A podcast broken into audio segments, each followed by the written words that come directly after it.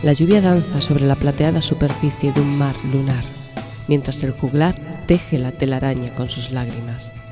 Asomados al borde del abismo, en la cara oculta de la luna, descubrimos el castillo eléctrico, donde brilla la corte del rey carmesí. El visitante ha traspasado el Rubicón y la campana tañe por entre los campos eternos, creando tormentas sobre aguas tranquilas. Un viajero nos avisa que la visión del camino no es de este mundo. Su voz resuena entre los muros del umbral. Bienvenidos a Subterránea.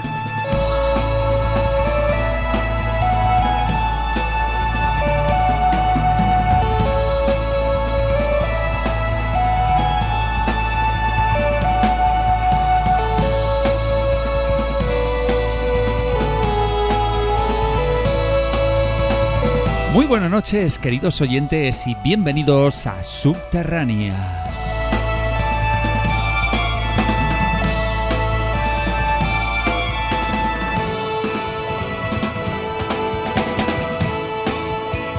Esta noche... Bueno. Para aquí seguimos vivos después de la pelea del otro día. El que salió malherido es... ¿O no? Creo yo, vamos, o sea... Gori. Se intentó esconder y... De tanto esconderte te metiste, caíste por un agujero, bueno, la que has liado, ¿eh? Aquí lo que pasó es que salisteis todos en bandada y con lo pequeñito que soy me pisoteasteis. Sí. Buenas noches. Bueno, muy buenas noches, Rafael Casanova, desde Teruel. Bueno, tú tienes ya una segunda casa aquí en Madrid, ¿no? Sí, bueno, estás acostumbrado a hacer Teruel-Madrid, Madrid-Teruel-Madrid y así claro. Todo el rato. Y luego hay gente que me presta bañeras para dormir, con lo cual... Bañeras para dormir. Claro, es que las casas son pequeñitas. Joder, eso tiene que ser... Tengo que conformar con lo que... Hombre, eso tiene que ser incómodo, pero como tú eres chiquitín, cabes perfectamente. Yo me amoldo. Te amoldas, sí. Bueno, pues nada, bienvenido de nuevo. Y vamos a dar la bienvenida también a Ángel Gómez Lajarín. Muy buenas noches. ¿Qué tal ha ido la semana? Buenas noches. Aquí estamos, de retorno, segundo programa de la temporada y a tirar millas. A ver qué tenemos hoy. Ya te digo, a ver qué disco se... Estuve escuchando el programa anterior, Madre Mía en total. Fue un cachondeo, ¿eh? Tuvo batalla, tuvo de todo. Estamos ahí preocupados todos por la deforestación en el planeta. Sí. Bueno, buenas noches. Buenas noches. Bueno, también damos la noche a Patricia García. Que me dais la noche. Te damos la noche. Que miraba así con cara de que estarán hablando estos y tal. ¿Desde qué? ¿Ahí la porque va en relación al programa de ecología del que vamos a hablar hoy. Entonces, entonces estás al tanto, ¿no? El tema. Yo estudié ciencias ambientales. Bien, perfecto. Pues entonces por eso te hemos llamado, ¿eh? Ahí está, prepárate. Y nada, bienvenida. Gracias. Buenas tardes, María Teresa. Y esta noche tenemos también a nuestro italo-argentino favorito, Alessandro Baldassarini. Muy buenas noches. Hoy el programa es un programa ecologista. Yo, de hecho, he preparado el búho australiano y su conjunción con la luna llena. Es el tema. Es un tema interesantísimo. Son 3 horas y cuarto de... ¿Has venido vestido solo con hojas? Bueno, sí. El asunto del búho australiano es muy interesante, pero también es muy interesante el búho español, y ese es Ricardo Hernández. Muy buenas noches. Buenas. Nuestro búho. Buenas. Que realmente empieza a ser feliz a partir de las 2 de la madrugada. Sí, es la hora buena. Es la hora en la que, no sé, uno se encuentra con sus biorritmos. Esos que los lleva buscando todo el día y no los encuentra, y de repente dices, estás aquí, ¿eh? Vale. Mientras vosotros dormís, queridos oyentes, Ricardo Hernández edita. La música a esas horas suena diferente. Están los que cazan Pokémones y los que cazan biorritmo. Sí. Y los que editan programas de Subterránea a altas horas de la madrugada. Exacto. Deporte de riesgo. Bueno. Pues eso. Oye, ¿qué selección musical tenemos hoy más maravillosa? Yo creo que no voy a decir nada negativo. De hoy. Calidad suprema. Vamos. No sé si voy a decir algo negativo hoy. Normalmente siempre tengo que poner algún puntito así. Yo así por encima, poco. O sea, voy a decir positivo, pero algún comentario negativo diré, sí. Vale, pues venga, vamos a verlo porque viene bueno este programa. Vamos a empezar con algo que viene del norte. Sorprendente. Muy el norte, muy bueno. Para mí sorprendente. Suena así.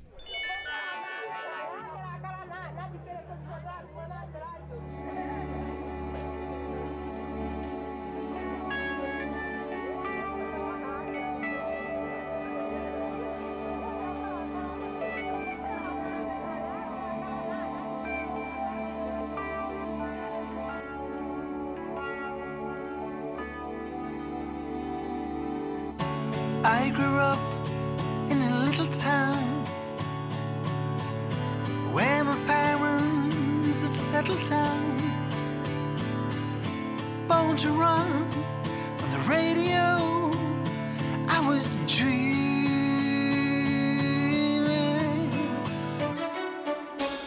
There was a place where people met. From the kitchen and old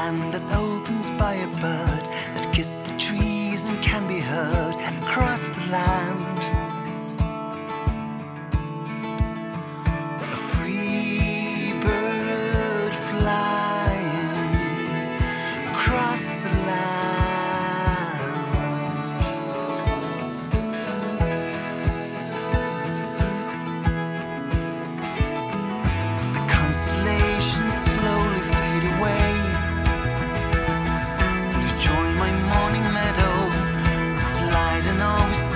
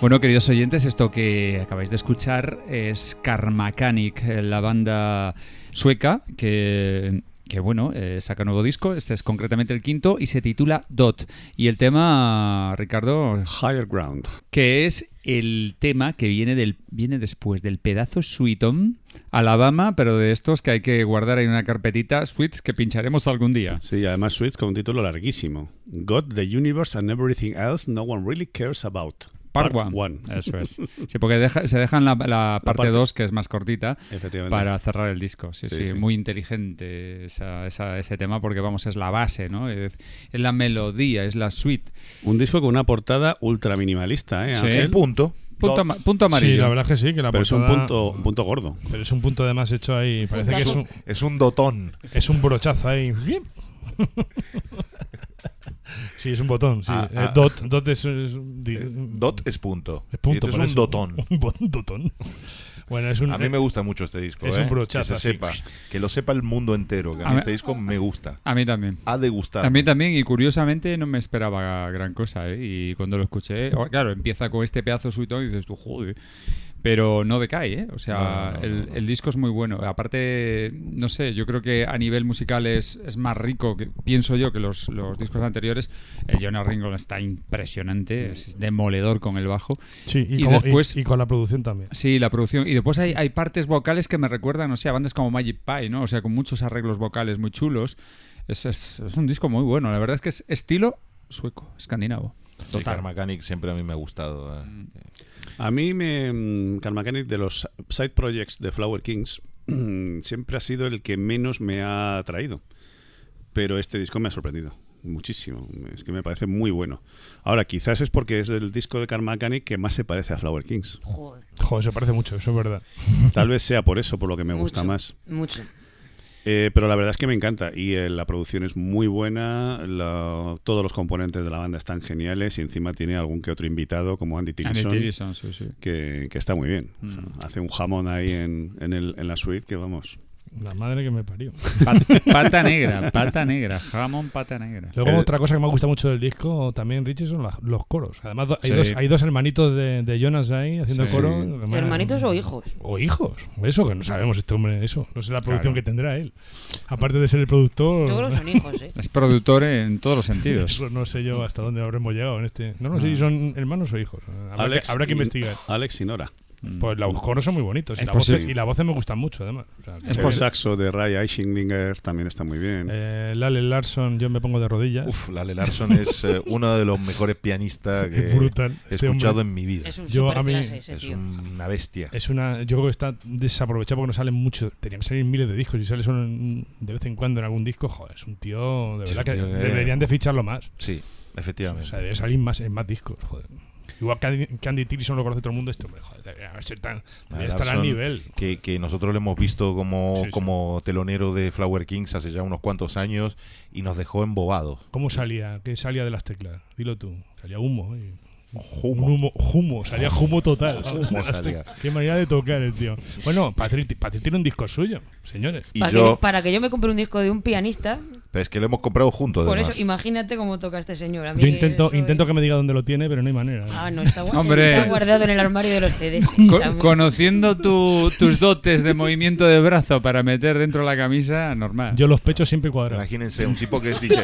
Nosotros dijimos un telonero que es un solo tío que está sentado en un piano tocando. Dijimos, uy, Dios, ¿qué va a ser esto? Y nos dejó a todos embobados. No sé, yo a los 10 minutos estaba alesando con un pañuelo en los ojos. Sí, diciendo, madre mía, menos mal que lo estoy viendo. Y me fui corriendo a comprar el disco. Claro, normal. Sí. Y sin calcetines. Sí, bueno, iba con los pies descalzos. Somos todos testigos. Sí. Ahí... ¿Cómo olvidarlo? Bueno, volvemos a Karmakanic, chicos. A ver, este es el quinto disco de estudio. Quinto, sí. Y yo, para mí, no sé si Alessandro estará de acuerdo, pero para mí es el mejor de los cinco. Sí. Para mi gusto también. A mí también me parece. Es increíble. A mí me parece un disco muy destacable de este año, ¿eh? Sí. Aparte de ser el mejor, me parece un disco que puede estar ahí. En mis apuntes lo puse. Es un disco que peleón para el top. Yo lo he mandado a la carpeta de elegidos para el top. Sí. Eso está para la gloria. Está muy bien, ¿ves? Ahí estamos de acuerdo. Que después a lo mejor se queda 35. También te lo digo, pero está en la carpeta de los elegidos. El 5, nómbralo poco. por favor. Bueno, vamos a hablar ahora en serio del disco. A mí, aparte de... O sea, hasta ahora no valía nada, ¿no? No. Ahora viene... Ah, aquí estoy porque he venido y he hablado yo solo y ya está. Era una broma, hombre. Era una broma. El joder. Fucking amo, vamos. O sea, ¿esto qué es? O sea, el patriarca. No, venga, hombre, estamos patriarca. Un poquito. Vamos a un poquito de un poquito, humor. Por favor. Hay que tener un poquito de humor que estamos de noche y estamos sin cafés todavía. ¿Vale? Bueno, ahí, aparte de la suite y del tema que hemos escuchado, el Higher Ground, que es, para mi gusto, es fantástico también. Hay un tema, por ejemplo, que es el cuarto, el tercero, sería, porque si juntamos sí. los dos primeros, sería el buenísimo. Tercero, que es Still by the Stars, que es, a mí me parece, por ejemplo, es un tema, curiosamente, con la forma que tienen esta gente de meter y tal, fresco y sin complejos. Sí, ojo, me parece un tema curioso, original y que va muy bien. Yo sé que a Patrino... Métele una colleja, por favor. Creo que no le mola mucho, pero a mí sí me gusta. Oye, violencia, no hagas apología de la violencia. Premiato. Toda la fuerza de la ley. El patriarcado va a caer sobre todo.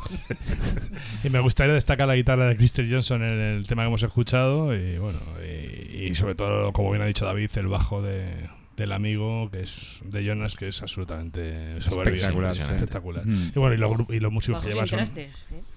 Sí. Muchas veces, que eso da muchísima riqueza. No, porque da un sonido diferente, entre otras cosas. Mucho más profundo, más redondito. Pues parece más el contrabajo.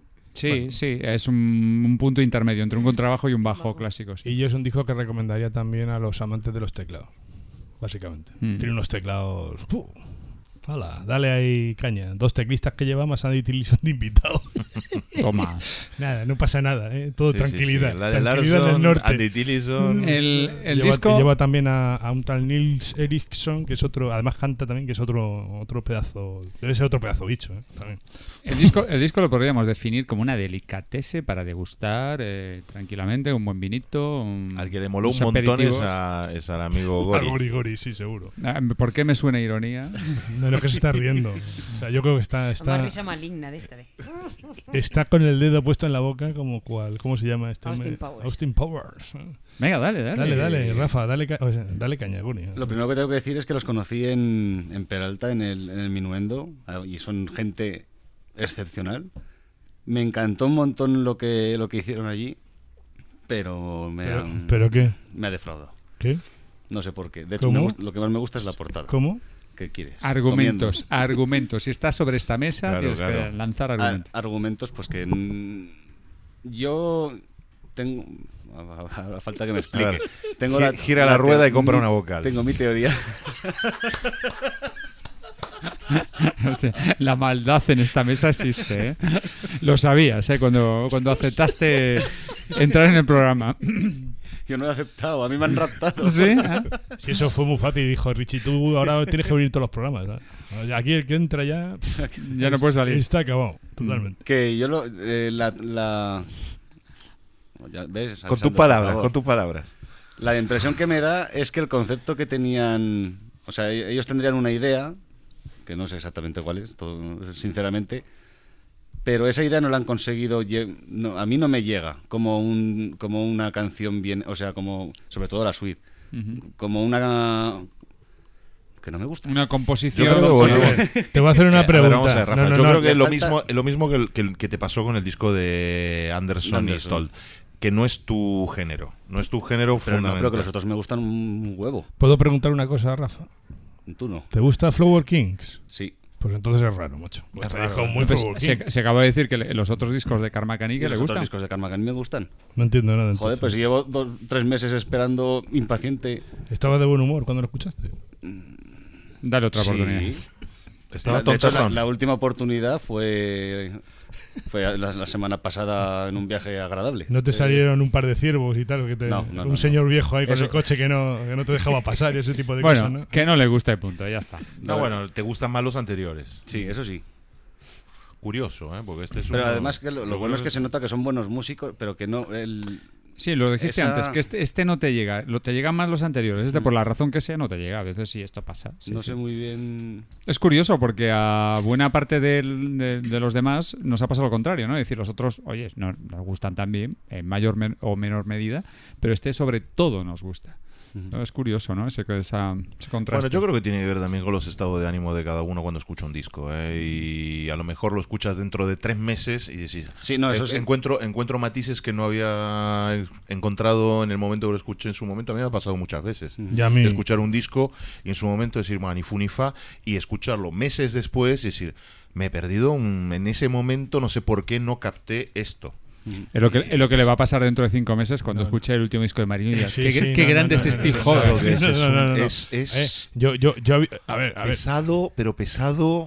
Antes de dejar el paso a Richie, que está ahí ya todo nervioso. Yo lo que sí es verdad, que os voy a decir, no me extraña. en mi caso particular, y creo que a muchos de los del equipo nos puede pasar, a mí hay veces que yo he puesto a parir un disco y a los meses lo escuché y he dicho, joder, hostia. Y me ha gustado, o sea, a lo mejor si hubiese hablado del disco 6 o 7 meses después, no lo hubiese puesto tan a parir. O sea, hay veces que no... Yo creo que es un poco problema también de la cantidad de discos que escuchamos aquí muchas veces y que hay discos que no le prestas a lo mejor la atención que deberíamos prestarle. Yo creo que pasa más por un tema de cómo uno se siente en el momento que escucha un disco. También es importante. Bueno, Ricardo, tu momento. Yo iba, aparte de todo, a dar aquí la nota de prensa, que es bastante completa. De hecho, no la voy a leer entera porque es larguísima, pero pocas notas de prensa tienen tanto contenido como esta. Entonces, aquí Jonas Reingold habla el propósito primero. Decía Gori que no entendía qué es lo que buscaban o qué es lo que pretendían, pero que según él no lo habían encontrado. Os voy a decir lo que Reingold dice que buscaba en este disco. Dot significa punto. Está inspirado en precisamente en unas frases de Carl Sagan, del famoso astrónomo, que él además vio reforzada cuando se publicaron unas fotos de la Tierra vista desde el Voyager 1. Que el Voyager, sabéis que es una nave que se lanzó hace muchas décadas. Ya ha salido del sistema solar. Ya salió del sistema solar, y entonces una de sus últimas fotos antes era como decir la Tierra vista desde los límites del sistema solar, y era un pequeño punto minúsculo, ¿no? Entonces, en ese punto dot, que termina diciendo Carl Sagan que somos una mota de polvo suspendida en un rayo de sol. Bueno, pues todo eso y todo lo que dice Carl Sagan lo reproduce aquí, de que en este pequeño punto, sin embargo, ha vivido todo: alegría, sufrimiento, el cazador y el forrajeador, el héroe y el cobarde, el creador y el destructor. En fin, como diciendo aquí, todo eso ha vivido aquí y sigue viviendo aquí, ¿no? Entonces, Reingold piensa que es fascinante todo este tema y quería dar una perspectiva de lo importantes que nos queremos a veces y lo nada que somos en el universo, ¿no? Y bueno, pues está muy bien toda esta explicación que él da, porque ya te digo, pocas veces un músico te da tantísimos datos sobre lo que hay detrás de su creación, ¿no? Y luego mencionar también que, por ejemplo, hay aparte de la intervención de Tillison al Hammond en la Super Suite, hay que decir que el tema Steer by Stars está coescrito también con el propio Tillison. Es decir, que no solamente ha intervenido como músico, sino que también ha intervenido como compositor, y que además dicen que esto es una relación de muchos años de amistad entre el propio Jonas Reingold y Andy Tillison, ¿no? Y luego pues da unos datos muy interesantes sobre cada uno de los músicos que, si os parece, merece la pena que mencionemos. Por ejemplo, Morgan Ågren, el músico que es ganador de un Emmy, yo no lo sabía, el batería, y que ha trabajado con Franz Zappa, con Caipa, Steve Vai, Tony Iommi, Terry Bozzio, y que en el 2010 estuvo en los finalistas dentro de la famosa Drummers Readers Poll, de la revista esta de los de los baterías profesionales, ¿no? Y luego, por ejemplo, hablemos de Göran Edman, que estuvo trabajando con Yngwie Malmsteen entre los años 90 y 92 y que intervino en la grabación del álbum Fire and Ice y en Eclipse. Lalle Larsson, el que habéis mencionado antes, dicen que bueno, está considerado como una estrella dentro de la escena progresiva sueca, evidentemente fuera de Suecia, por desgracia menos conocido, y que ha trabajado, pues por ejemplo, con Agents of Mercy, John Anderson, Gary Willis y Randy Brecker. Y también el disco este que habéis mencionado vosotros, que se llama Lalle Larsson's Weave World. Decir también, para completar, que el artwork ese que tanto le ha gustado a Gori, el punto amarillo es en medio de la nada negra, el responsable es Hugh Syme, que ha trabajado en algunas portadas para Rush. Entonces te gusta. Es lo que más te gusta. Es un brochazo haciendo un círculo. ¿Sí? Y la última cosa, deciros a los que os haya gustado mucho, esto no va para Gori, que se va a editar una edición coleccionistas con material en DVD que va a incluir el making of y un concierto de Karmakanic en vivo en Estados Unidos y algunas entrevistas con varios miembros de la banda. Ese es el bueno. Esa es la edición que hay que pillar. Pues que efectivamente. Eso me puede interesar también. Estoy viendo a Gori haciendo el pre-order. Claro, sí, pero no habíamos, ¿en qué habíamos quedado? Calla. Pero el problema de Gori es que el resto le mola, con lo cual... Claro. 2 horas y 20 minutos de material extra en DVD, Gori. Aprovecha. El director se lo va a tener que pillar al final. A mí, si hay una versión en la que no esté ni Steve Vai the Stars ni Traveling Minds, cojonuda. Pero vamos a ver. Por el amor de un Dios. Por el amor de un Dios. Después de ese Sweet Tone, después de High Ground, ¿cómo puedes esos coros pop pegar ese bajonazo? Patri, le das al fast forward y se vaya adelante. No, yo las paso. 4, 5. Claro. Skip. A mí me fastidian mogollón esas dos. No, pero está bien que cada uno tiene su visión de los discos. No son malas, obviamente, porque con esos musicazos no te pueden salir malas, pero son demasiado simples después de esos Sweet Tone. Burraco, que es el... Bueno, que es larguísimo el título de God, the Universe, and bla, bla, bla. Tal y bla, bla, bla. Ese es un temazo. Bla, bla. Es una barbaridad. Muy Flower Kings, obviamente. Pues Florry, está el señor Ryan. Flower Kings. Bueno, en todo caso... Pero guay. Oye, que a la gente que le gusten los demás... Yo, de mi favorito de Karmakanic de momento sigue siendo Who's the Boss in the Factory. Con diferencia, pero este también es muy bueno. Muy bien. Bueno, pues hacemos una cuña y seguimos.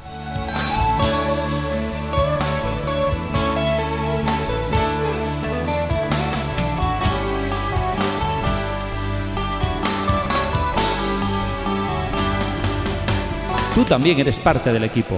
Visítanos en www.subterránea.eu y envíanos tus ideas y sugerencias.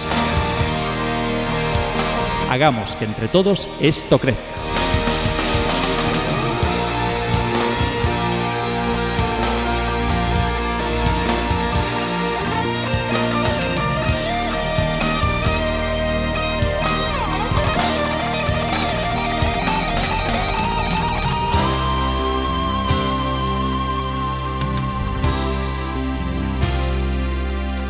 Y vamos a continuar con Cosmograf, 6º álbum del multiinstrumentista británico Robin Armstrong.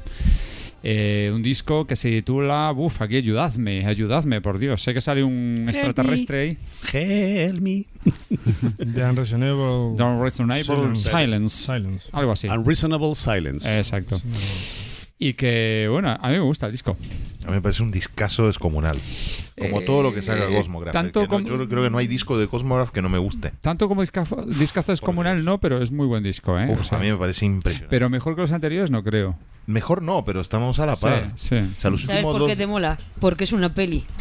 Es una peli hecha a disco, tío. Es que es buenísimo. Es una peli de un thriller de ciencia ficción ahí súper paranoico. Qué portada, ¿eh? Uf. Sí, la portada es inquietante.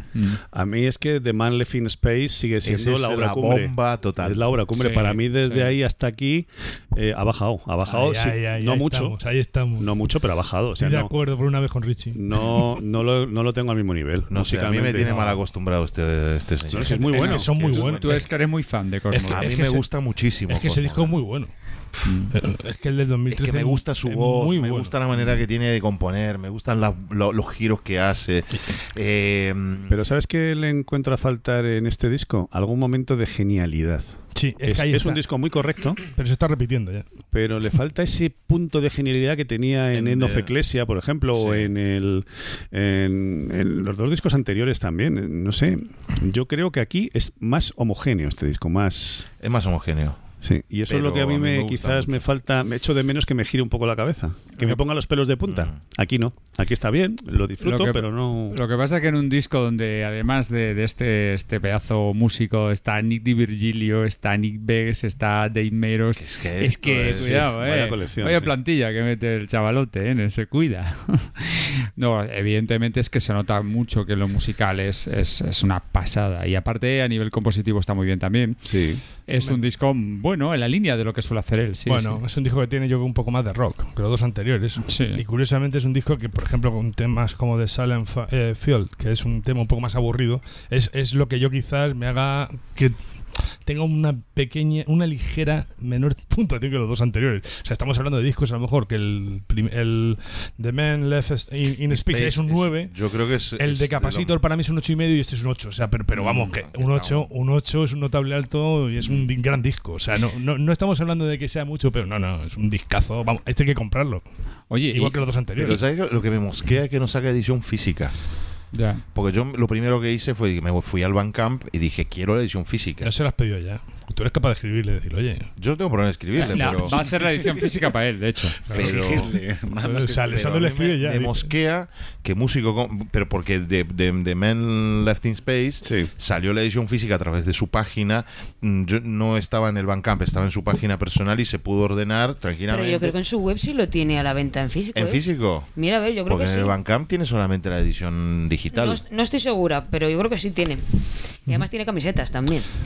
Si no recuerdo mal. Yo quería hacer una... Bueno, antes déjame hacer un apunte, porque no he mencionado a la vocalista esta Rachel Haunt, o como se llame. Haunt. Pero vamos, cuidado, buenísima. Me muy gusta bonita mucho. Voz. Muy bonita. Muy buena voz. No sé, a mí me parece un discazo del copón. ¡Ostras!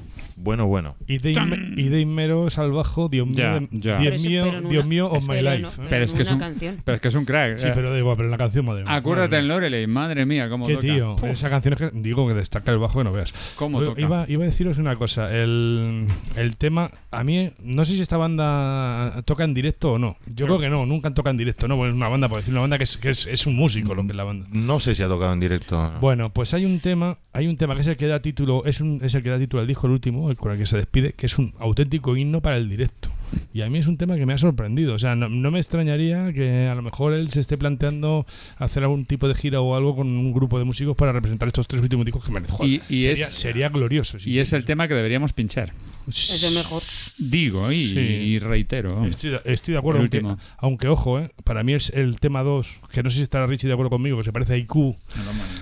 Un mogollón en algunas cosas, no en todo, pero en algunas cosas sí. Esto es neoprogresivo, ¿no? Sí, pero se parece algo no lo sé, es que es una pregunta que tenía apuntada. ¿Esto es neoprogresivo? Para mí el tema 2 sí. Por ejemplo. El tema 2 es evocativo de IQ. Yo es una etiqueta que empiezo a odiar cada vez más. Yo también, porque significa cerrar puertas cuando se utiliza esa etiqueta y me parece fatal. Que yo me puse a pensar cuando escuchaba este disco y dije, ¿este hombre hace neoprogresivo o qué hace? Hace lo que le da la gana. What the fuck is neoprogressive? What the fuck is neoprogressive?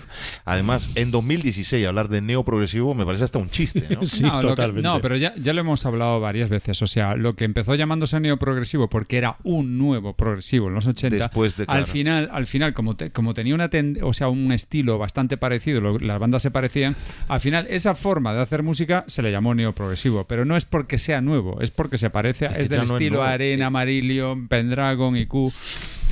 Simplemente por eso. O sea, cuando tiene sinfonismo, melodía, ritmo y tal, es neoprogresivo, ¿vale? O sea, pues entonces no sé por qué hay gente que cierra puertas. Es que son neoprogresivos. No, pero esos son los talibanes que no suelen entrar. Bueno. Es un poco la necesidad de etiquetar un poco todo. Sí. Hombre, es algo cerebral. Tiene lógica. Necesitas tener unas casillitas de partida. Claro. Luego ya depende de lo cerrado que seas tú. Solo. Es que cuando yo lo escuchaba este disco dije... ¿Este hombre qué hace? ¿Qué estilo hace? Yo que no me pregunto qué hace. Yo recuerdo cuando metí el anterior mito porque dije, qué raro. Me parece un discazo del copón. Es impresionante. Capacitor y aquí hay guitarrazos también. Sí. Uh-huh. Es que es una peli. O sea, realmente es un thriller. Es un thriller, ciencia ficción. Y es... El tío es muy bueno contando historias. El tío es muy bueno contando historias. Ojo, que metemos mucho a Wilson y tal, pero este señor... Tela, también. El manejo que tiene de la tensión, la cantidad de elementos que mete aquí, o sea, hay un montón de soniditos, de mensajes en contestador. El mensaje en contestador es claro, que es toda una historia del protagonista, como su proceso de locura. La pregunta es ¿qué pasaría si Wilson hubiese firmado este disco? Sería la bomba, ¿no? Número uno. Disco de la década. Sí. Ese es uno de los mayores problemas que veo yo en el progresivo, que se supone que nosotros, los seguidores de esta música, estábamos más alejados de la mitomanía.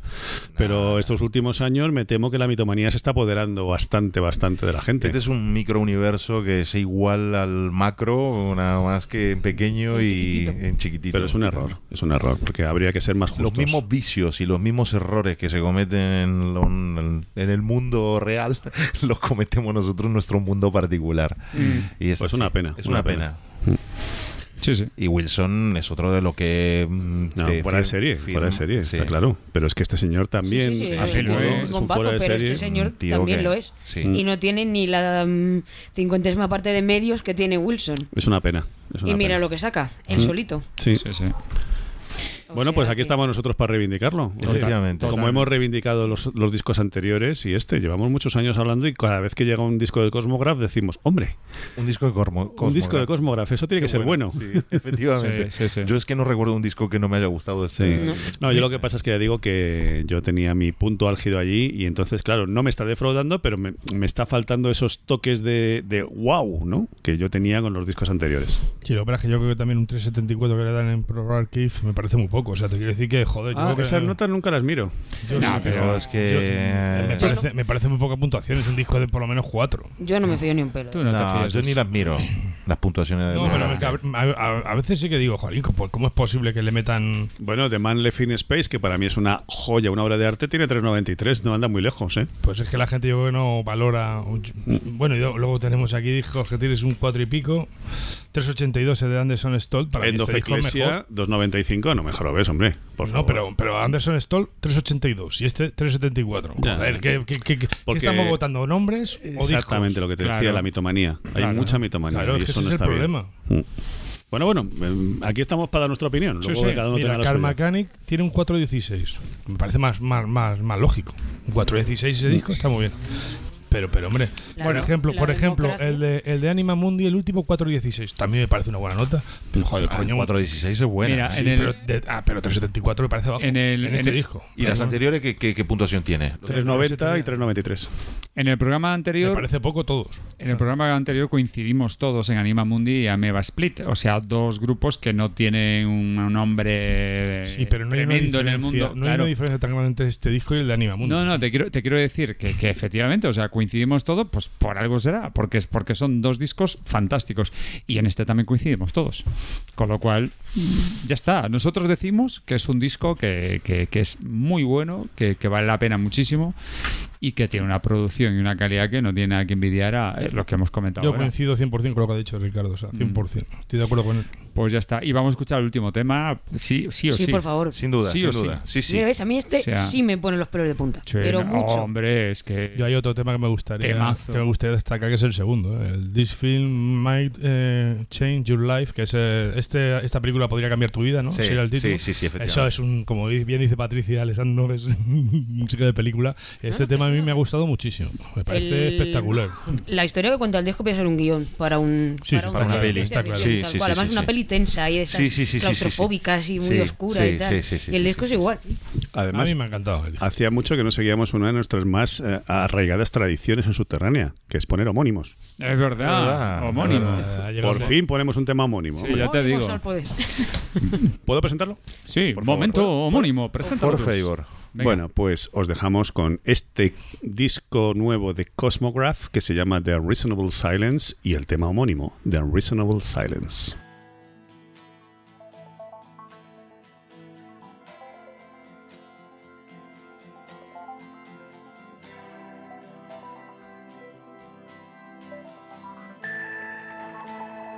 Silence can be heard.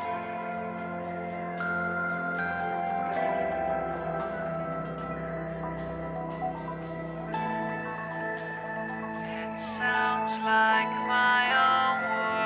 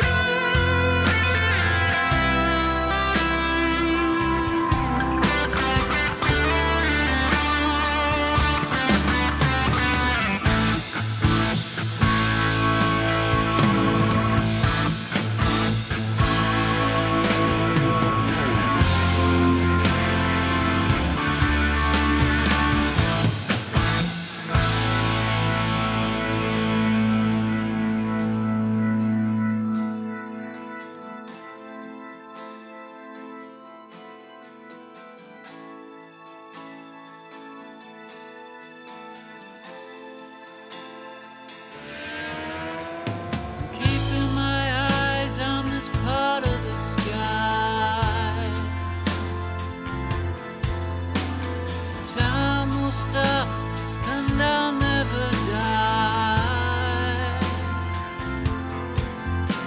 This curious form fashioned by years, twisted and bent, my energy spared. When I look again, my eyes are older. Silence can be heard. It sounds like my own world. I shout into the sky, but there's never a reply.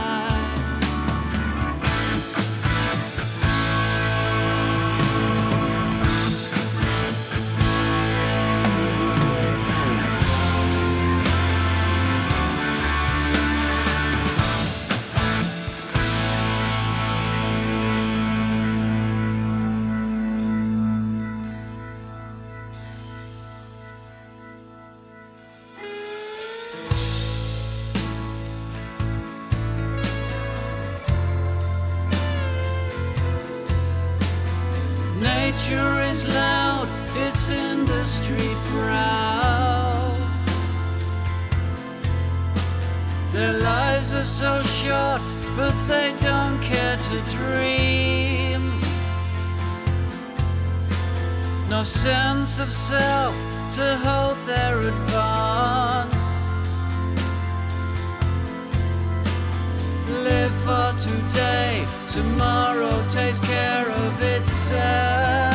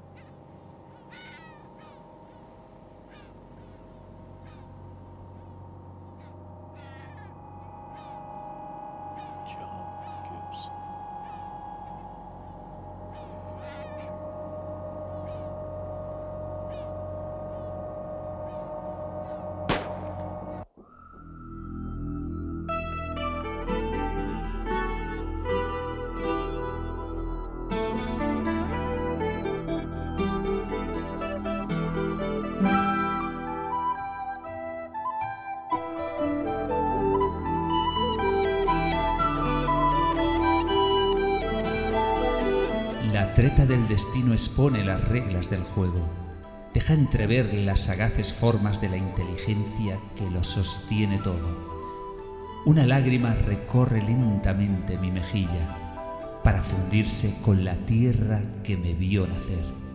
Soy un viajero impenitente, un nómada del universo. Soy el hacedor del destino.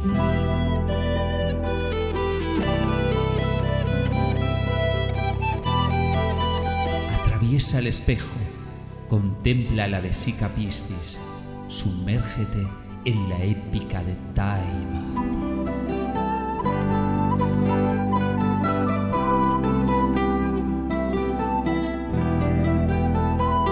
Disponible en Secretos de India, calle Barceló número 13, Madrid, en taima.es y en subterránea.eu.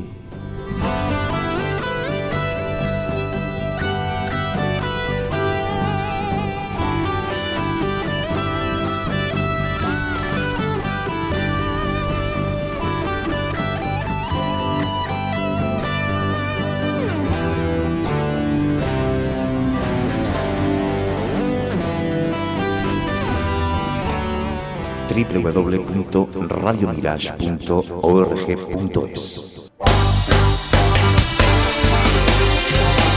Conecta con nosotros. 24 horas de rock sinfónico progresivo en la red. Radio Mirage.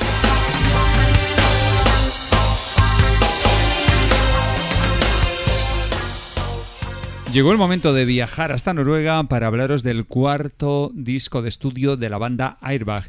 Disco que se titula Disconnected y que lleva en la portada es negra y el simbolito de apagado, o sea, no lo apaguéis, encendedlo, ¿no? Apagado, encendido, sí. Bueno, apagado, encendido, efectivamente. Power, claro, power. Todo lo que es power. Bueno, pues estamos ante un disco muy interesante donde sigue siendo Airbag, pero para mi gusto un pelín inferior a los anteriores. Lo dejo ahí. Yo no estoy de acuerdo. Yo creo que es bueno, ¿eh? Es bueno. A mí este es el disco que creo que más me gusta de todo lo que he escuchado de Airbag, porque por fin se está limpiando y depurando eso de Pink Floyd que llevaban tan arraigado dentro del corazón. Esa cosa de ser un poco... No lo voy a decir. No sé, el ejército de los clones. No creo que lleguen a ser un ejército de los clones, pero no recordaban demasiado, probablemente, pero no me recordaban demasiado a Pink Floyd. En cambio acá como que se están quitando eso y están teniendo un sonido que, si bien va hacia una cierta tendencia al progresivo actual, en donde, y en eso estoy de acuerdo con Ángel, que suena todo como de una misma manera, pero es diferente. Eso le da un poco de frescura también a ellos como grupo. Y por eso este disco me parece muy bueno y me parece mejor que los anteriores. De hecho, le da frescura. De hecho, el tendero de la tienda de discos de Göteborg está especializado en hacer limpiezas floydianas. ¿Sí? Van allí y necesito una limpieza floydiana, RPWL. Claro, sí, exfoliante. Sí. En fin, vamos. Ángel, no sé. Ángel tiene cara de circunstancias. No, a mí, yo sé que a vosotros os ha gustado el disco mucho.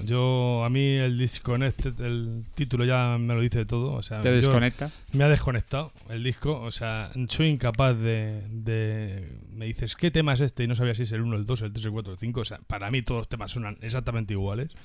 Y curiosamente yo estoy con lo que dice Alessandro. Exactamente todo lo que ha dicho, que ha sido una defensa increíble del disco. O sea, yo se lo hubiese aplicado al anterior, curiosamente, que es el que tengo en físico, que se me lo compré porque yo pensaba eso que has dicho tú, pero en este trabajo me parece que, aparte de no innovar, el sonido es maravilloso. Es un disco que suena de puta madre, los músicos son increíbles, el guitarrista perfecto. O sea, todo es como una especie de... Está todo preparado para que el guitarrista haga el solo maravilloso, en plan Gilmour y tal. Pero vamos a ver, hay solos de guitarra. Hay solos de guitarra en este disco. Ya está, maravilloso. No, sí, pero yo te digo una cosa. Yo en el disco anterior, en cambio, cuando yo lo critiqué, que me llovieron hostias como panes, a mí por decir que sí, me parecía... Mías también. Sí, porque yo decía, para escuchar esto escucho Pink Floyd y no voy a perder el tiempo escuchando esto. ¿Os acordáis cuánto le pegamos? En cambio, en este disco digo, bueno, te estás quitando de encima ese demonio que llevas adentro, no sé si lo habrás charlado con tu psicoanalista o qué, pero por fin te está liberando de Pink Floyd y aunque puede ser mejor o peor, pero es tu sonido.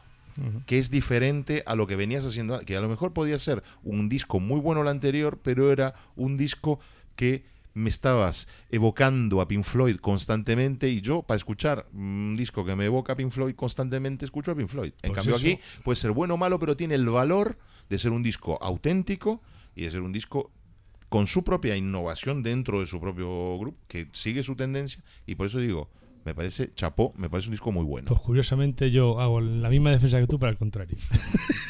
Con lo cual, algo está claro que hay algo que lo... Sí, bueno, ahora va a llegar Richie que lo va a arreglar todo. Venga. No, yo levanto la mano como tercero en discordia, además como seguidor que soy de Airbag.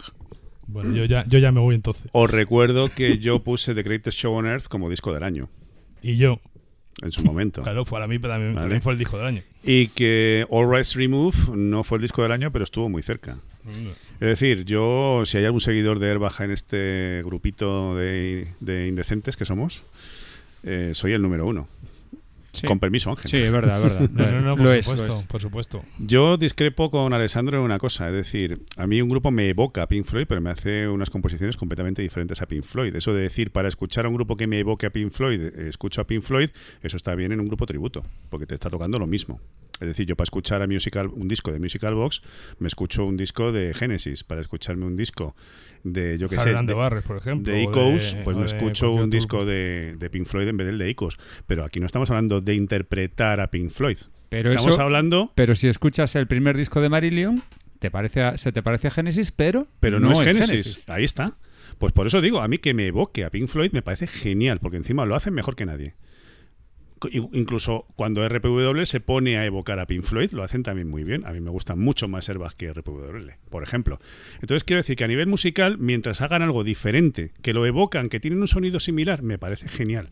Pero tú lo has dicho, evocan, no imitan, pero fíjate, ni copian. Este es justo un ejemplo perfecto. RPWL, cuando tributa a Pink Floyd, o cuando sus discos, sus propias composiciones, sí, podrían ser temas de Pink Floyd, ya no me gusta tanto. En cambio, cuando toman su propia identidad y me muestran en lo bueno y en lo malo, sí, lo que ellos mismos pueden sacar de su propio corazón sin tener que estar mirando a otro grupo de referencia, entonces digo, bueno, sí. Esto me gusta. Me gusta hasta cuando no me gusta.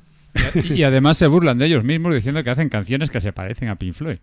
Te doy la razón, y además aquí me pasa igual. Es decir, en este disco se han alejado un poco de esa evocación tan intensa a Pink Floyd. Me sigue gustando mucho, pero aquí discrepo de vosotros dos. Es decir, ni lo veo muy inferior a lo anterior, Ángel, lo veo... A ver, es que The Greatest Show on Earth para mí era tan grande. Cuidado, no es muy inferior, es inferior. Algo inferior. Tampoco hay que pasar. Sí, yo no veo eso que dices tú de que todos los temas se parezcan. Tal vez necesites otra escucha. Yo no sé las veces que las he escuchado. Es posible. Tal vez necesites otras escuchas, porque a mí sí que me parece un disco que tiene, como ha dicho Alessandro, elementos diferentes a lo habitual. A mí hay una cosa que es cierto por lo que está diciendo. Alessandro, yo sé que tenía una imagen del disco en un principio diferente a la que tiene ahora, con lo cual el disco está claro que con las escuchas tiene que crecer. O sea, yo lo he escuchado poco. Puede ser que me pase eso. Con todo esto lo que yo quiero decir es que para mí es un disco que, si te gusta Airbag, los Airbag de siempre, este disco te aporta cosas nuevas y te aporta también cosas muy parecidas a Airbag. A ver, eso de cosas nuevas. Yo quiero que Airbag me suene a Airbag. Si Airbag me recuerdan a Pink Floyd, vale, estupendo, pero yo quiero que escuchar Airbag. No quiero que de repente Airbag se pongan a hacer la misma música o una música parecida a la que hace Karmakanic, por ejemplo, por mencionar a otra banda de este programa. Yo, si escucho Karmakanic, quiero que me proporcione cosas propias de Karmakanic, que me evocan a Flower Kings, si lo hacen bien, estupendo. Así que en ese aspecto, mientras musicalmente me parezca correcto, mientras me agrade lo que escuche, mientras el sonido sea bueno, que Airbag siempre han disfrutado de una producción y de un sonido impecable, pues yo lo disfruto. A mí este disco me gusta mucho. A lo mejor no lo voy a poner, como puse de The Greatest Show on Earth, como el mejor del año, pero sí va a estar a lo mejor, si no en un top 10, a lo mejor va a estar entre los 20 mejores del año, o 30, tal vez. Pero eso puede ser, que pase en el mío también. Sí. Es un disco excelente. Para que yo, para mí, el anterior, lo que te decía, que fue el número uno, joder. Ya, pero de escuchar tu crítica sobre este, las tira un poco abajo. Eso como decir que no distingues un tema de otro y demás. Sí. No sé. Yo creo que el sonido es bueno. Es muy bueno, y la producción es muy buena, y yo sigo encontrando... Y suena muy bien. Sí, vale, y tiene momentos increíbles. Cuando me llegó el disco y dije, hay que darle al play a Airbag... No, vamos a ser profesionales. Vamos a ser objetivos. Y dije, me gusta, es un disco que me gusta, me parece muy bueno. Y ya veo cómo se fueron liberando poco a poco de esas cosas floydianas. Y eso me gusta. Hay temas que me gustan más, temas que me gustan menos, pero en sí yo valoro muchísimo más este disco que los anteriores. Sinceramente, chicos, no me convencéis. Yo necesito la opinión, la buena, la de Patricia. La buena. Yo creo que igual la buena es la mía. Para que esto, esas que son como los culos, todo el mundo tiene una. Bueno, vosotros sabéis que yo, Airbag no son precisamente mi grupo favorito. Y en este disco tengo luces y sombras. Las luces están en los extremos. O sea, en la apertura y el tema homónimo precisamente me parecen mucho más valientes y más emocionantes, pero la parte central se me hace eterna y lentísima y no distingo una canción de otra. ¿Por qué?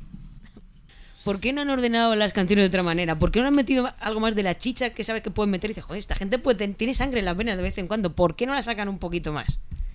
Ahora que se están liberando tanto del yugo gilmouriano, ¿sabes? Me ha quedado en un quiero y no puedo. Yo le habría... necesito un poco más de garra. Porque, por ejemplo, a mí Disconnected me parece una canción espléndida. Espectacular. Y, joder, y es... siendo tan sencilla como suena hacerlo, la percusión muy minimalista y tal, pero el juego entre batería y guitarra, siendo relativamente simple, es muy tenso. Juega muy bien con la tensión y suben y el resto del disco me parece tan plano, después del adelanto que es Killer, que también me parecía muy, muy prometedor. Entonces, no sé, se ha quedado ahí a medio gas para mí, pero bueno, tampoco es mi estilo de música favorito, con lo cual a lo mejor mi opinión no está muy bien. No, bueno, pues en todo caso vamos a escuchar la opinión de a ver, ¿qué se siente cuando se escucha este disco Carretera de Teruel a Madrid? O de Madrid a Teruel. A mí me ha encantado. ¡Olé! Me ha encantado.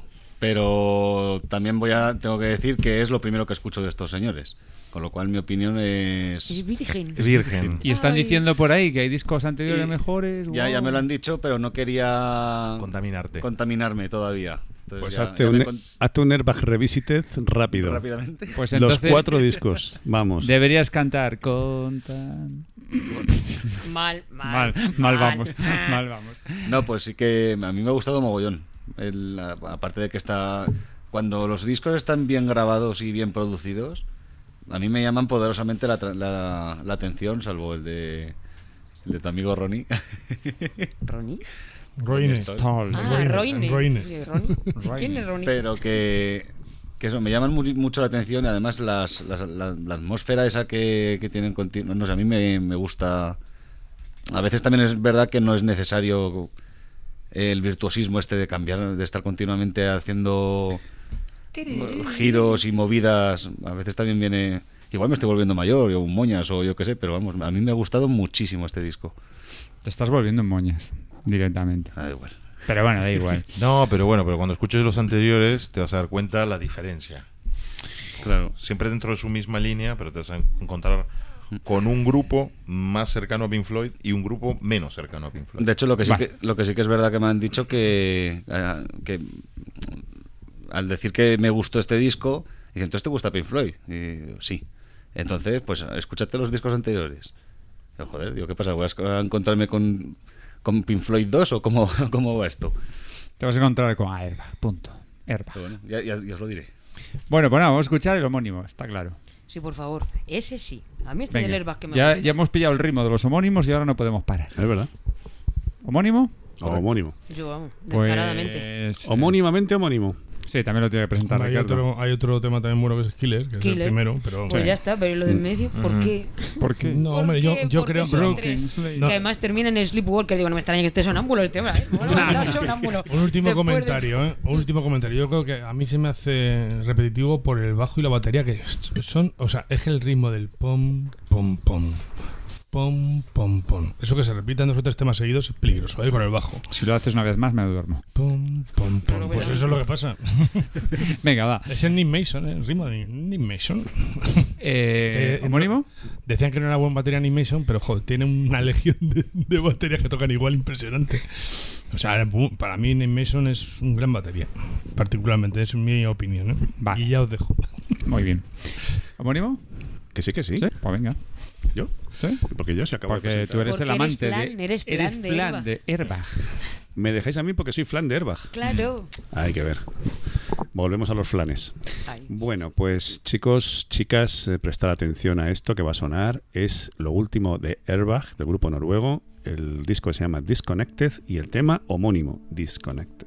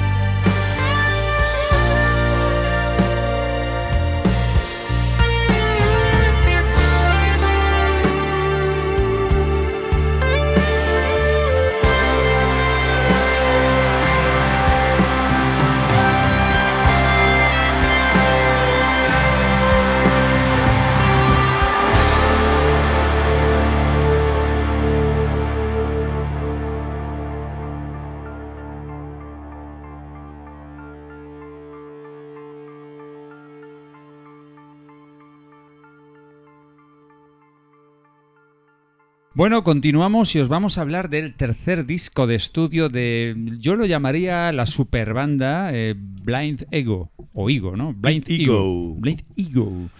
O sea, que se llama, un ego ciego. Un ego ciego, que se llama Liquid. Liquid, exactamente. Y que, bueno, está repleta de estrellas del... Y aparte, Kalle Wallner lo ha vuelto a hacer. Sí, esta es otra producción de Gentle Art of Music.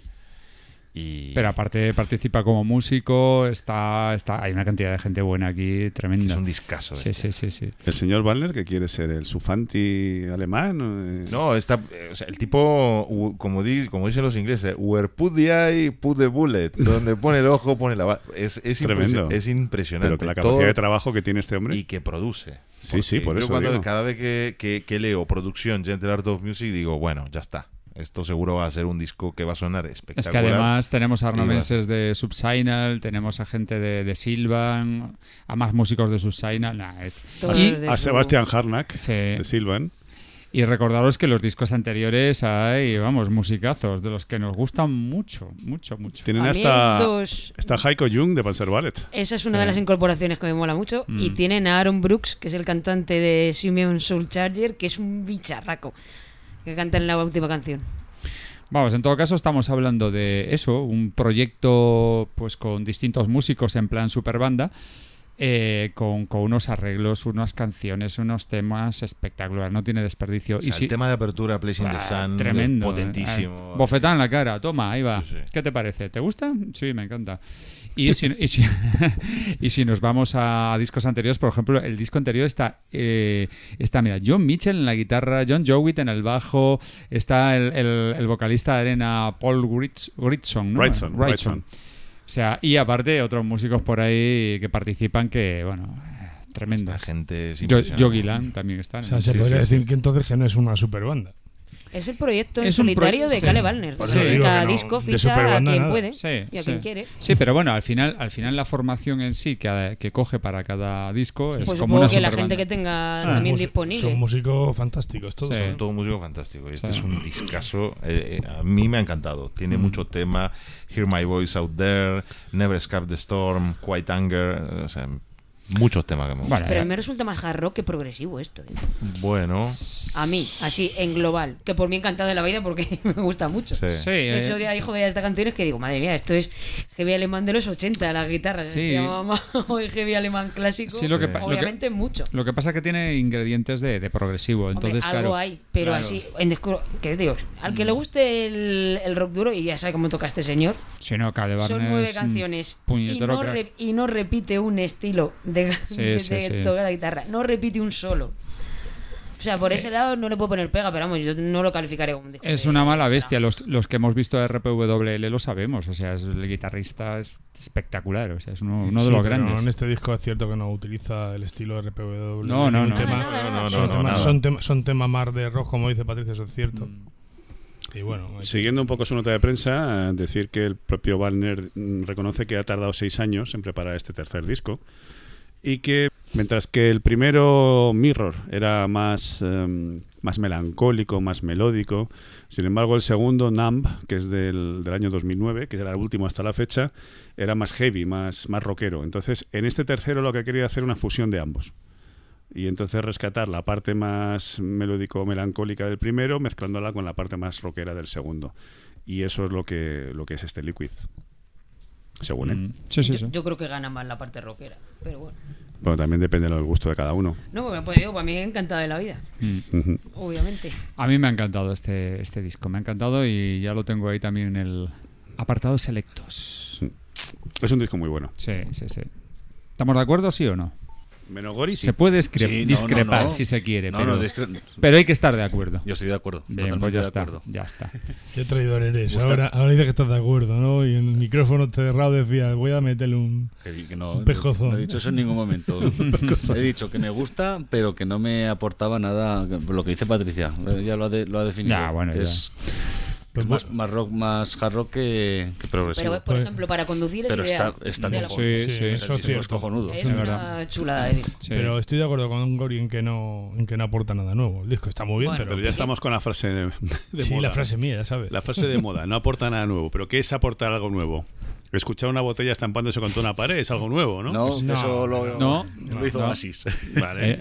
En los estrenos e inauguraciones de los barcos, vamos, escuchaba mucho antes. Pues, ¿no? A ver, un tenedor de 6 púas rayando una pared de yeso. Por favor, eso no, pues, queda mucha dentera. Pues si alguien lo pone, dice, mira, es que esto es nuevo, esto no lo había hecho nadie antes. Es que lo de no aportar nada nuevo es el argumento de siempre. Es que yo no quiero que me aporte nada nuevo, sino que quiero que alguien me suene a la música que hace ese alguien y que suene bien, y que la producción sea buena y que la música me llame la atención y me guste. Es impecable y la mezcla igual. Entonces, Blind Ego, y la ejecución. Es buena música, está bien compuesta, está bien interpretada, está bien producida, pues ya está. O sea, es que eso de que aporte nada nuevo me sobra. Pero aquí por aportar, no, yo lo que le veo, pues un poco, o sea, es un disco de hard rock y un poco inconexo, en global. No hay ninguna canción que no me guste. De hecho, las dos últimas me molan mucho, sobre todo la instrumental, que es la que toca Heiko Jung, que es el bajista de Panzer Ballet, y se pega un solazo debajo y le mete unos picking ahí tremendos. Y la última, que por ejemplo es más, pues yo que sé, es muy hard rockera, muy de los medios tiempos, así, yo que sé, de Deep Purple, algo así. Pero lo veo como un conjunto, una colección de canciones que yo creo que ha ido componiendo el hombre con el tiempo y las ha juntado.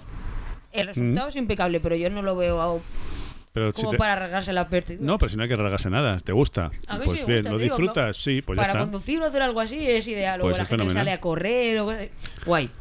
Pero la música está para transmitir, está para disfrutar, está para pasar un buen rato, no sé, hay muchas cosas que puede aportar la música. Sí, señor. No algo nuevo siempre. No, lo que yo lo de nuevo, no. No tengo problema. Bueno, pues vamos a escuchar algo, ¿no? ¿Qué? Es complicado porque todo el disco está muy bien. Never Escape the Storm. Never Escape the Storm. Por ejemplo. A mí esa me gusta. Bueno, me gustan todas, casi. Pero Hear My Voice Out There también me gusta mucho. También. El tema de apertura me gusta mucho. Quiet Anger me gusta mucho. También. Speak the Truth también. Es un buen disco. Es que no hay. Es un buen disco. Claro que sí, es que no si hay. Dicho que sea, no hay hueco, no hay punto débil en el disco. Todo el disco se mantiene una buena calidad todo el rato. Pues hay que decidirse. Tira moneda al aire o votación. No sé. Bueno, hay un tema que hemos repetido tanto Alessandro como yo, que es Never Escape the Storm. Pues esa misma. Pues venga. Pues la va a presentar, no sé. Alessandro, venga. Bueno, del último trabajo de Blind Ego, el disco Liquid, vamos a escuchar el tema Never Escape the Storm.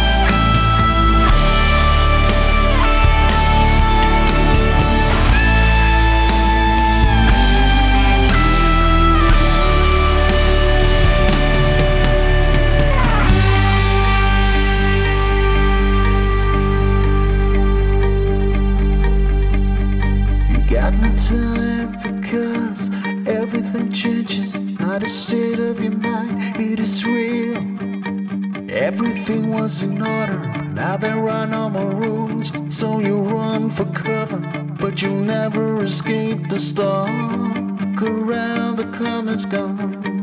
It's too hard to believe that you just were lying in the grass beneath the scent of spring. Now you run for cover, but you'll never escape the storm.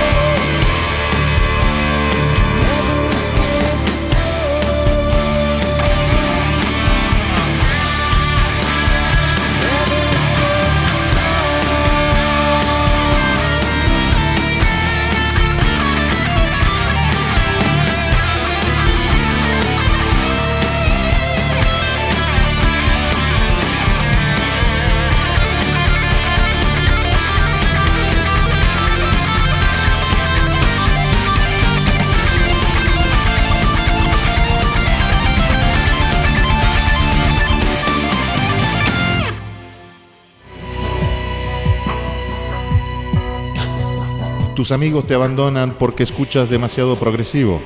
Tío, qué pesado eres con esa música. Tu pareja se queja. Deja de escuchar tanta tontería y ocúpate de una vez de los niños. Y hasta tu perro te mira mal. No te preocupes, nosotros nunca te abandonaremos.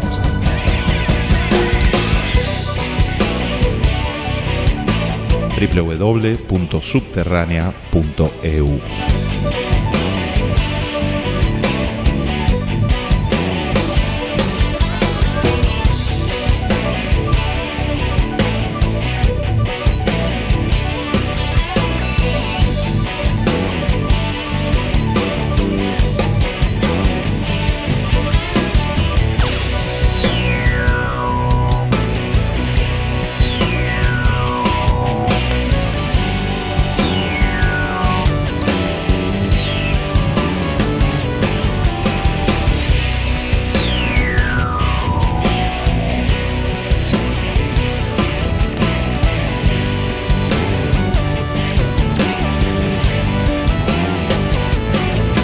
Bueno, y nos vamos a coger un avioncito, vamos a coger LAN, la compañía LAN, porque nos vamos a ir a Chile. A Chile LATAM para... se llama. Sí, ahora bueno, LATAM, ahora se llama LATAM, es verdad. Que nos fuimos en LATAM a Loreley, precisamente. Enlatados. Bueno, en fin. Esta gente, la gente de Aisles, ¿cómo se pronunciaría? Aisles. Pues Aisles ha presentado su cuarto disco, que se titula Hawái. Una producción muy esperada era esta, ¿eh? Este año. Muy, muy esperada. Y que tiene además un arte gráfico espectacular. Me gusta muchísimo la portada y todo lo de interior. Sí, disco doble. Muy currado. Disco doble con un primer disco bastante bueno. A mí me gusta mucho el primer disco. Y el segundo disco, que bajo mi opinión tiene una serie de altibajos un poco extraños. Es decir, que creo que desvirtúan y estropean un poco el... Vamos a ver, la intensidad va subiendo y bajando a lo largo de todo el disco, yo creo, ¿eh? Quizás sí, baja un peldaño. Se nota más en el segundo. Baja un peldaño la intensidad en el segundo disco, pero de otra manera. Vamos a ver cómo, si lo miramos como una obra completa, está bien. A mí me gusta. Es un disco bueno.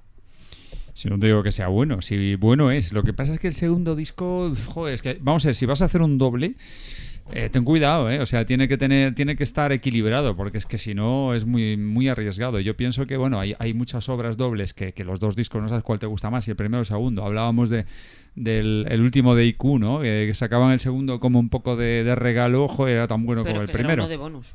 Y luego hay otro disco doble como el último de Dream Theater, que el bueno es el segundo. Por lo menos para mí y para otros muchos. El iniciator son buenos los dos. Pero el segundo es bastante superior al primero. El primero es maravilloso también. Me gusta más el segundo. Más. Vale. Y tú más, y yo más. Venga, va. Pero en este caso, yo creo que hay una marcada diferencia entre primero y segundo. Ricardo, creo que está, opina... Es más... Un abismo. Bueno. Yo a Aisles, además tengo la suerte de conocerles en persona, porque les vi en el 2008, me parece recordar, o en el 2009. En un crescendo, ¿no? En un crescendo, les vi en directo, tienen un directo impresionante esta gente, son muy buenos. O sea, no son unos críos que hayan subido ahí a tocar, sino que son unos pedazos musicazos. Mm. Y desde entonces ya han sacado 3 discos, ¿a cuál mejor? In Southern Walks, en el 2009, y el 4:45 AM en el 2013, que acordaros que hablamos de él. El anterior era un disco muy bueno, buenísimo. Y este ha llegado con una producción magnífica, con una presentación impecable, con un artwork a cargo de Omar Galindo, que es que enhorabuena, Omar, porque has hecho un trabajazo tremendo con esta presentación muy bonita. El disco viene muy bien presentado, el disco está muy bien producido, con un sonido que da gusto escuchar. Y el primer disco es magnífico. Me ha sorprendido muchísimo, me ha encantado. La suite esta que tiene del poeta, parte 1 y parte 2, me parecen geniales. Y todo el resto del primer disco está muy bien. Y de repente pones el segundo disco y la cosa cambia radicalmente. Parece que estás con otra banda, parece que estás con otro disco completamente distinto, y de repente dices, ¿para qué han hecho esto? Porque es un abismo. Es un abismo total entre el primer y el segundo disco. No lo entiendo. No, porque, bueno, hay algún tema del segundo disco que está más o menos bien, pero por lo general cae bastante. Y no sé, no me acaba de convencer muy mucho. ¿El Slave Away no te gusta tampoco? Sí, pero no... Es un tema bueno. No llega a contrarrestar el resto. No. Y el tema de Club Hawaii me parece horrible. O sea. ¿Sí? Sí, malísimo. Pues a mí, yo justamente ese sería el único tema que salvaría el cerebro. Sí, a mí me gusta ese tema. El Club Hawaii. No, hombre, reconozco que es un ejercicio... Es original, por lo menos. Sí, pero es lo de antes, lo que decíamos antes. Aportar algo nuevo, ¿para qué? Para... dar pinceladas raras, a veces sin norte, ni sur, ni este, ni oeste. Ya. No me pega. A mí que no me ha convencido el disco 2 es tanta voz y tanto todo el rato cantando y cantando. Me pasa un poco como con Joa, con Marillion, que hablábamos en el programa anterior. Pues en este también me parece que canta demasiado. Y sobre todo en el CD2, el tono de voz que tiene a mí particularmente me cansa muchísimo. Sí, efectivamente. Entonces, claro, al hacer un disco tan largo, pues llega un momento en que estás hasta las narices de escuchar esa voz. Y yo hubiese intentado por lo menos hacer algún tema instrumental o algo para que hubiese sido, ¿sabes?, más asumible. Pero es que llega un momento en que a mí me harta. Y este señor no es Hogar. O sea, Hogar lo puedes aguantar el disco perfectamente sin ningún problema. Este señor, no, yo no. Yo sí, yo no tengo ningún problema porque me parece un buen cantante. Pero este señor ya canta muy bien, pero oye, cállate un poquito. Yo digo, The Poet me parece. The Poet es increíble. O sea, es maravilloso. El disco 1 es muy bueno. Muy bueno. The Poet es muy bueno. Es un suitón Alabama. Además es muy fresquito, así empieza el disco y dice, esto suena muy bien. Claro, suena bien que va tocando varios palos. Y el final del disco 1 con CH7 también me parece brutal. Es una barbaridad. Sí, es increíble, o sea, es que todo el disco 1 es buenísimo, pero buenísimo de lo mejor del año. Sí. Y de repente el disco 2 es como decir, me he perdido y me he cambiado y he metido aquí el disco de un primo que me lo ha dejado para que le... Tú fíjate cómo será el tema que iba yo escuchando en el coche este disco y cuando cambió al CD2 dije, joder, ¿qué disco está sonando ahora? Sí, es que no parece la misma banda, ¿verdad? El tema sí fue, pero es que claro, que te pase eso está claro, es evidente que lo que has dicho tú es verdad. Sí. Es que es así como lo has dicho. A veces piensas si es un bonus CD típico de rarezas, ¿no? Que muchas veces te pone la gente y te dice, mira, estos son cosas que tenían aquí de más antiguas y demás. Ah, pues como rarezas están curiosas, pero no como disco. No. Entonces, digamos que desequilibra la nota media que le podrías dar a este disco. Pero solamente por el CD1, estamos todos de acuerdo. Sí, el CD1 es magnífico. No, por eso, que solamente por un CD ya te lo y la presentación, la presentación es brutal. La presentación es impresionante. Solo por la presentación y el CD1, vamos, es una compra magnífica. Directamente. El CD2 yo lo considero como una especie de bonus. Y exactamente. No, porque termina de contarte la historia. Claro, ese es el problema. Es un conceptual con una historia entera y verdadera. Pero, estos chicos tienen unas portadas excepcionales. Sí, totalmente de acuerdo, porque la del disco anterior, recuerdo, la debo tener por aquí, el Callejón, espectacular, muy bonita, sí. Y la de Inside and Walks también. Uh-huh. Hasta The Journey, aunque es más minimalista porque es una imagen de Caballera de Berenice o alguna de estas imágenes de la NASA, de alguna galaxia, pero está bastante bien también. Uh-huh. Sí, pero esta última es impresionante, tiene algo, te magnetiza, es impresionante. Bueno, pues ¿qué os apetece escuchar? Un tema del... Yo pondría The Poet. ¿Yo The Poet o la de CH7? Pero entera, las dos partes. Sí. Mm. Es que merece la pena. Es una suite que hay que... hay que disfrutar. Que son un poquito más de 14 minutos, en todo caso. Tampoco se va de madre. Vale. Sí, perfecto. Pues lo va a presentar Patricia mismo, ¿no? ¿Yo? Bueno, pues la presento yo, no pasa nada. Venga, David, si estas son palabras cortitas. Estas son palabras cortitas. Aprendes a decir Aisles. Bueno, pues de la banda de Chile, Aisles, vamos a escuchar de este doble álbum conceptual llamado Hawaii, las dos primeras partes del primer disco, o sea, de la obra en completo, que es The Poet, parte 1 y parte 2. La parte 1 es Dusk y la parte 2 New World.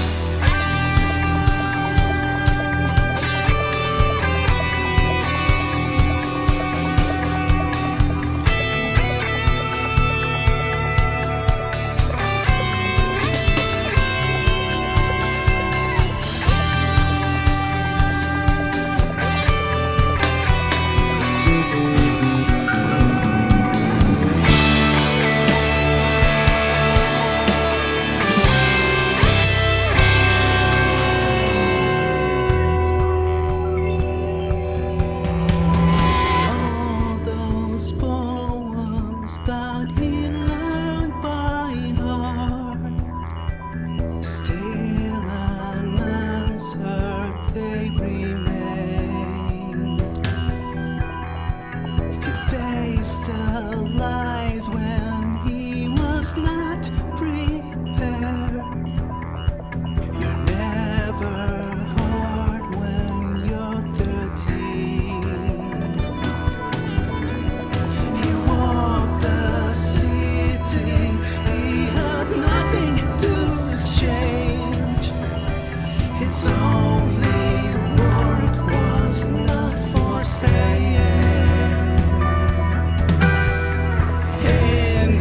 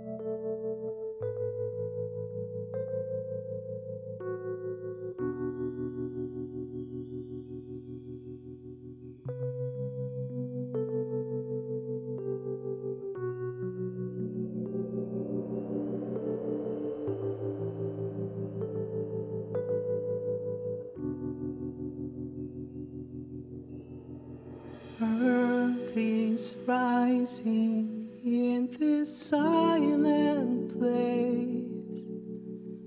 See it cross the window panes. In this world we walk on naked feet, unbathed in tears. Synthetic lakes. Saturn's light casts over Sato 4.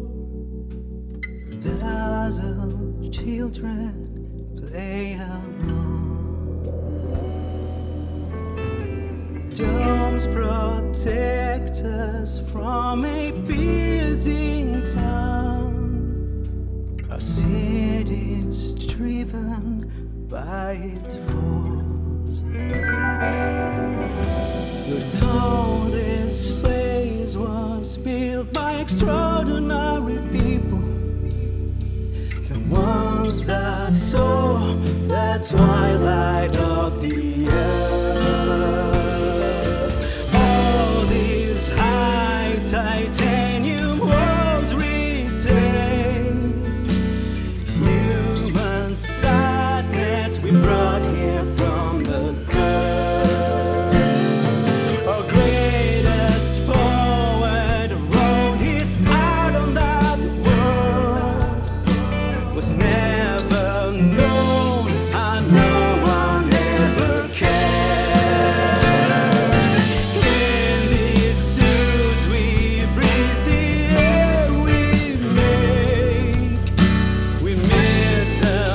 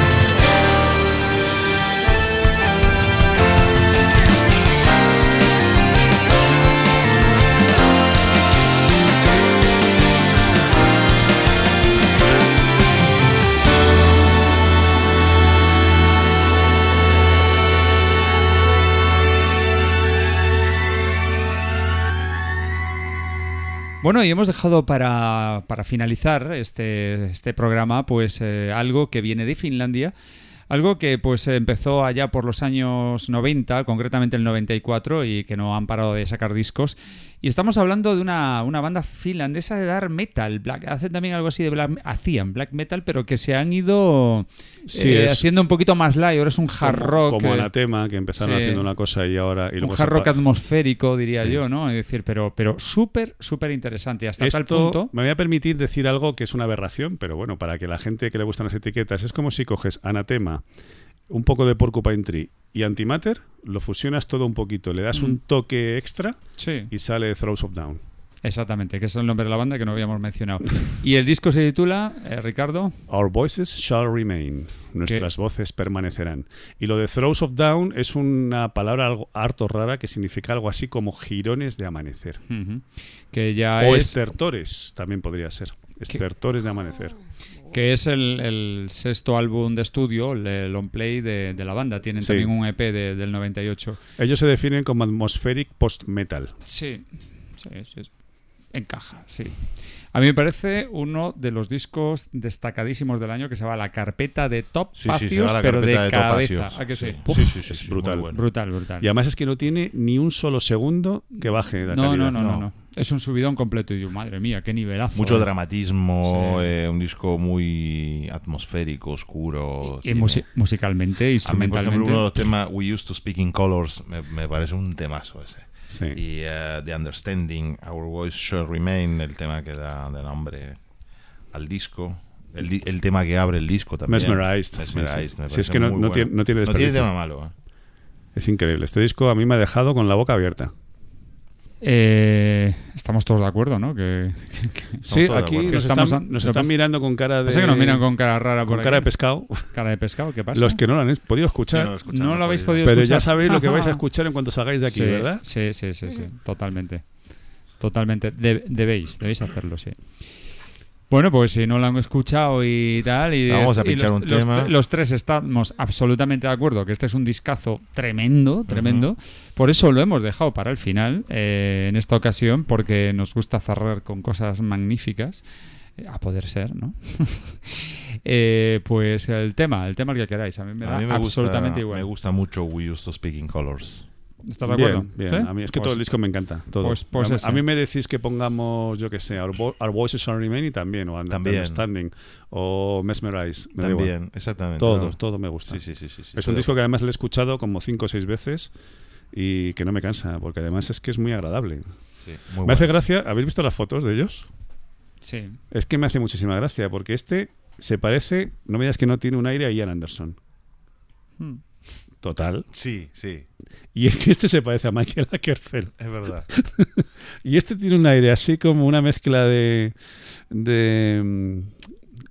Paul Mansi, mírale, aquí le tienes. Es verdad. A ver si van a ser todos ellos disfrazados. Y este otro de aquí, un poco un aire a Nolan. Esto es una super banda. Están ahí de incógnito, pero nos han pillado. O sea, coja a Michael Ackerfeld, a Ian Anderson, a Paul Mansi y a Clive Nolan. Pues no sé qué se saldría de ahí. Es que es buenísimo. Cuando vi las caras dije, joder, estos 6, macho. Los hemos pillado. Sí. No, una banda a seguir, y además habría que rebobinar un poquito y descubrir los anteriores. A ver qué hicieron en su pasado. Sí. Bueno, pues antes de escuchar nada, ¿lo vas a presentar tú? ¿Lo vas a presentar yo? Sí, ¿Cuál es el tema al final?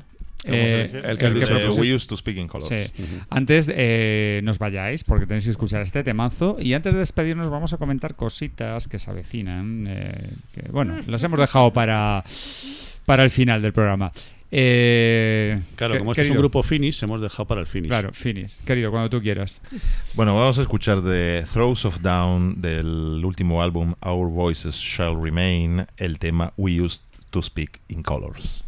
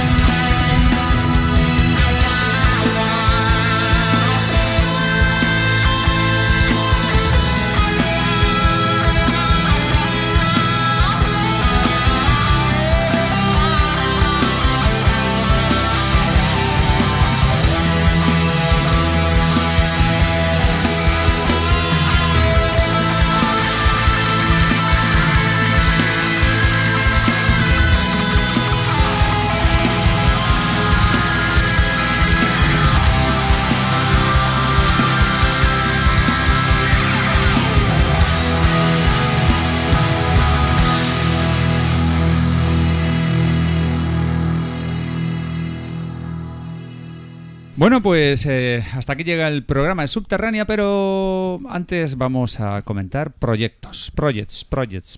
Es al momento Projects. Y como hay varios, de los proyectos de los que vamos a hablar, las personas implicadas, responsables y que están trabajando fuerte y duramente en estos proyectos tan interesantes, que estamos hablando de conciertos, de grabaciones en vídeo, ya iréis viendo. Están sentados aquí en esta mesa, participan en Subterránea, son miembros de Subterránea y por lo tanto, ¿por cuál empezamos? Vamos a empezar por el chiquitín. Chiquitín. Te tocó. Venga, ¿qué narices estás tramando? A ver, cuéntanos. Estos se llaman calentones. A ver.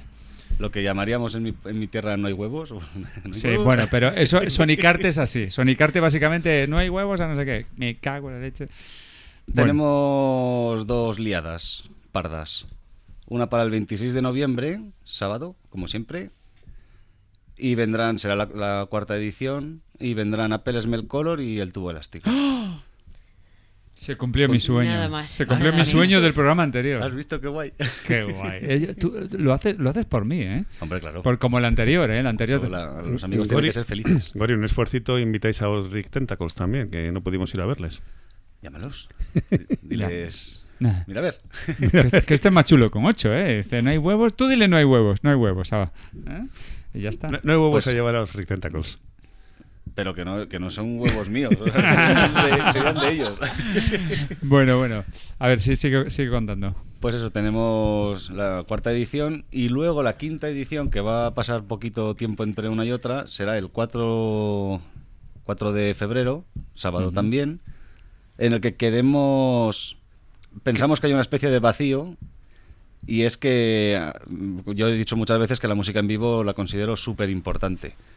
Entonces hay mucha gente que no puede venir a ver los conciertos y hemos invitado a 3 grupos a Teruel para que puedan tener su DVD, para grabarlo en DVD. Estamos hablando de una edición de Sonicarte grabada en DVD.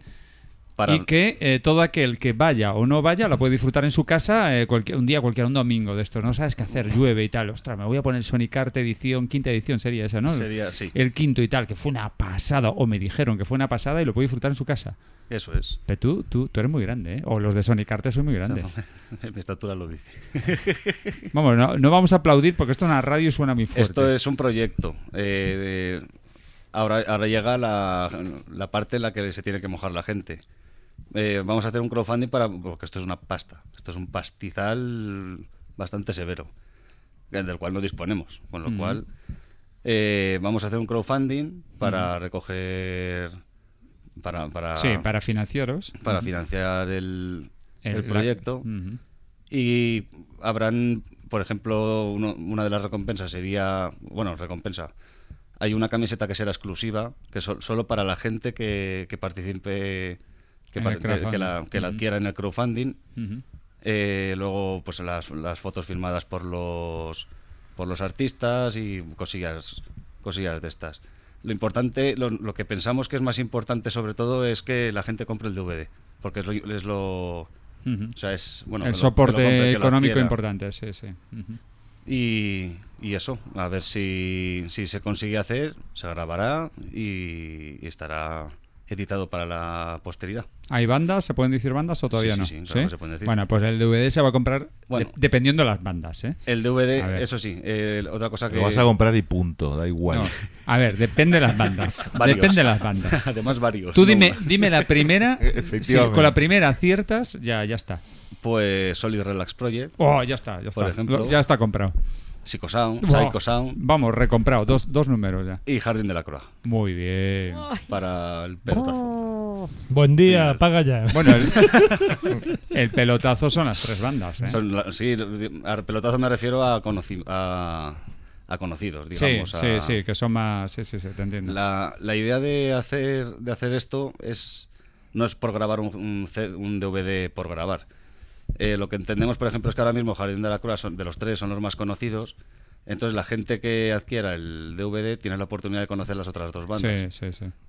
Y eso repercute a las 3. Claro. La gente que lo puede comprar por Psycho Sound o por Soy Relas Project y descubrirá las otras dos bandas. Que además son tres bandas instrumentales, no son el mismo estilo exactamente, pero bueno, pero vamos, yo creo que al que le gusta Jardín de la Croix le va a gustar cualquiera de las otras dos. Sí, sí. Además, con lo contentos que os pusisteis también con Solid Relax Project, yo creo que... Tancazo. Que tiene que ser muy interesante. Sí, sí, sí. Pues... La página está... O sea, estará en Berkami. No sé si para cuando salga el programa estará ya en funcionamiento, pero bueno, en nuestra página web, en el perfil de Facebook saldrá toda la información. Vale. Para poder participar. Saldrá el 4 de octubre hasta... Creo que era del 4 de octubre hasta el 11 de noviembre. ¿Qué opináis, chicos? Así que... Me parece maravilloso. A mí me parece una idea fantástica también. Sí, desde el primer momento, como lo comentó Rafa, me parece una idea genial y que la verdad es que Sonicarte es un soplo de aire fresco, como hemos hablado Rich y yo antes, casi indispensable en la escena pro española. O sea, Sonicarte ahora mismo es un motor, vamos... Hay que apoyarle 100%. No, sí, así que, queridos oyentes, poniendo esta balaganza, abriendo la cartera y poniendo el escudo. O como dicen en La Mancha, suelta la gallina, ¿no? Exactamente. Exacto. Las ediciones, suponiendo que salga, pues al final será una edición de solo 1.000 copias, no haremos más. Encima edición limitada. Y son tres grupazos. Son tres grupazos. De rock instrumental. Que merece la pena tanto el conocer, como el escuchar, como el ver, como querer, como comprarles. Bueno, nosotros iremos a ver qué tal son los conciertos. Ya has vendido 5. Ya has vendido 5 seguros. Ay, ya. Sí. Habrá que ir. Yo también lo compro. Ya. Sí. Todos sumados. Pero yo quiero verlo en directo, además, aquella vez. A ver qué es eso. Hombre, claro, comprarlo y verlo en directo, sí. Y lo más importante es que si esto sale bien, tiene continuidad. O sea, se seguirán seleccionando bandas que quieran hacerlo y... que no creo yo que haya muchos problemas. No, eso va a provocar que las bandas se den de tortas por ir a tocar Sonicarte. Eso es ya es un problema, ¿eh? Porque hay muchas bandas que quieren venir y... Sí. Pero bueno. Bueno, nada, eso es fácil. Un ring, una batalla de bandas y... Ya está. Claro. Y ya está. Ay. Bueno, pues genial. O sea, ¿qué te vamos a decir? Que sois unos valientes, que sois nuestros ídolos. Unos inconscientes. Posiblemente, pero si la cosa va tirando y de momento va funcionando, genial. Y lo que estáis haciendo en Teruel está haciendo, vamos, a Teruel grande y colocándola en el mapa más que nunca. Vamos, estoy convencidísimo. Con lo cual, tenéis todo nuestro apoyo. Haremos publicidad, lo que haga falta, ya lo sabes. Aparte, como miembro de Subterránea que eres, aprovéchate. Joder, macho, ¿cómo me habéis metido aquí, de verdad? Cago en la leche.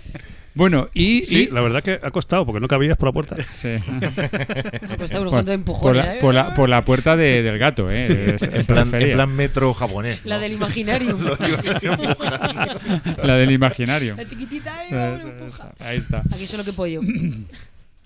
Bueno, pues y tenemos otro proyecto. Este es un festival itinerante, o sea que va a estar rulando por este país. Y la primera edición ya se ha celebrado en aquella, recordaréis todos, aquella fiesta increíble el día 30 de octubre, si no recuerdo mal, de 2015, en la Honky Tonk. Que superó todas las expectativas y se tuvo que dar gente fuera, por desgracia. Itinerante, que es que los músicos van tocando en un camión y los demás vamos corriendo detrás. Exacto. Más o menos. Y que en la cual tocaron Breathe y Paco Lalanda. O sea que fueron dos actuaciones fantásticas. Y Noné también tocó. Bueno, y Noné se largó un cover allí espectacular de Pink Floyd.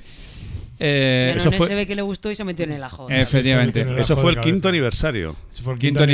De Pro Circle. Exacto. Y ahí es donde se gestó en la mente genial de don Ángel Gómez Lajarín. Mente inquieta. No te creas, ¿eh?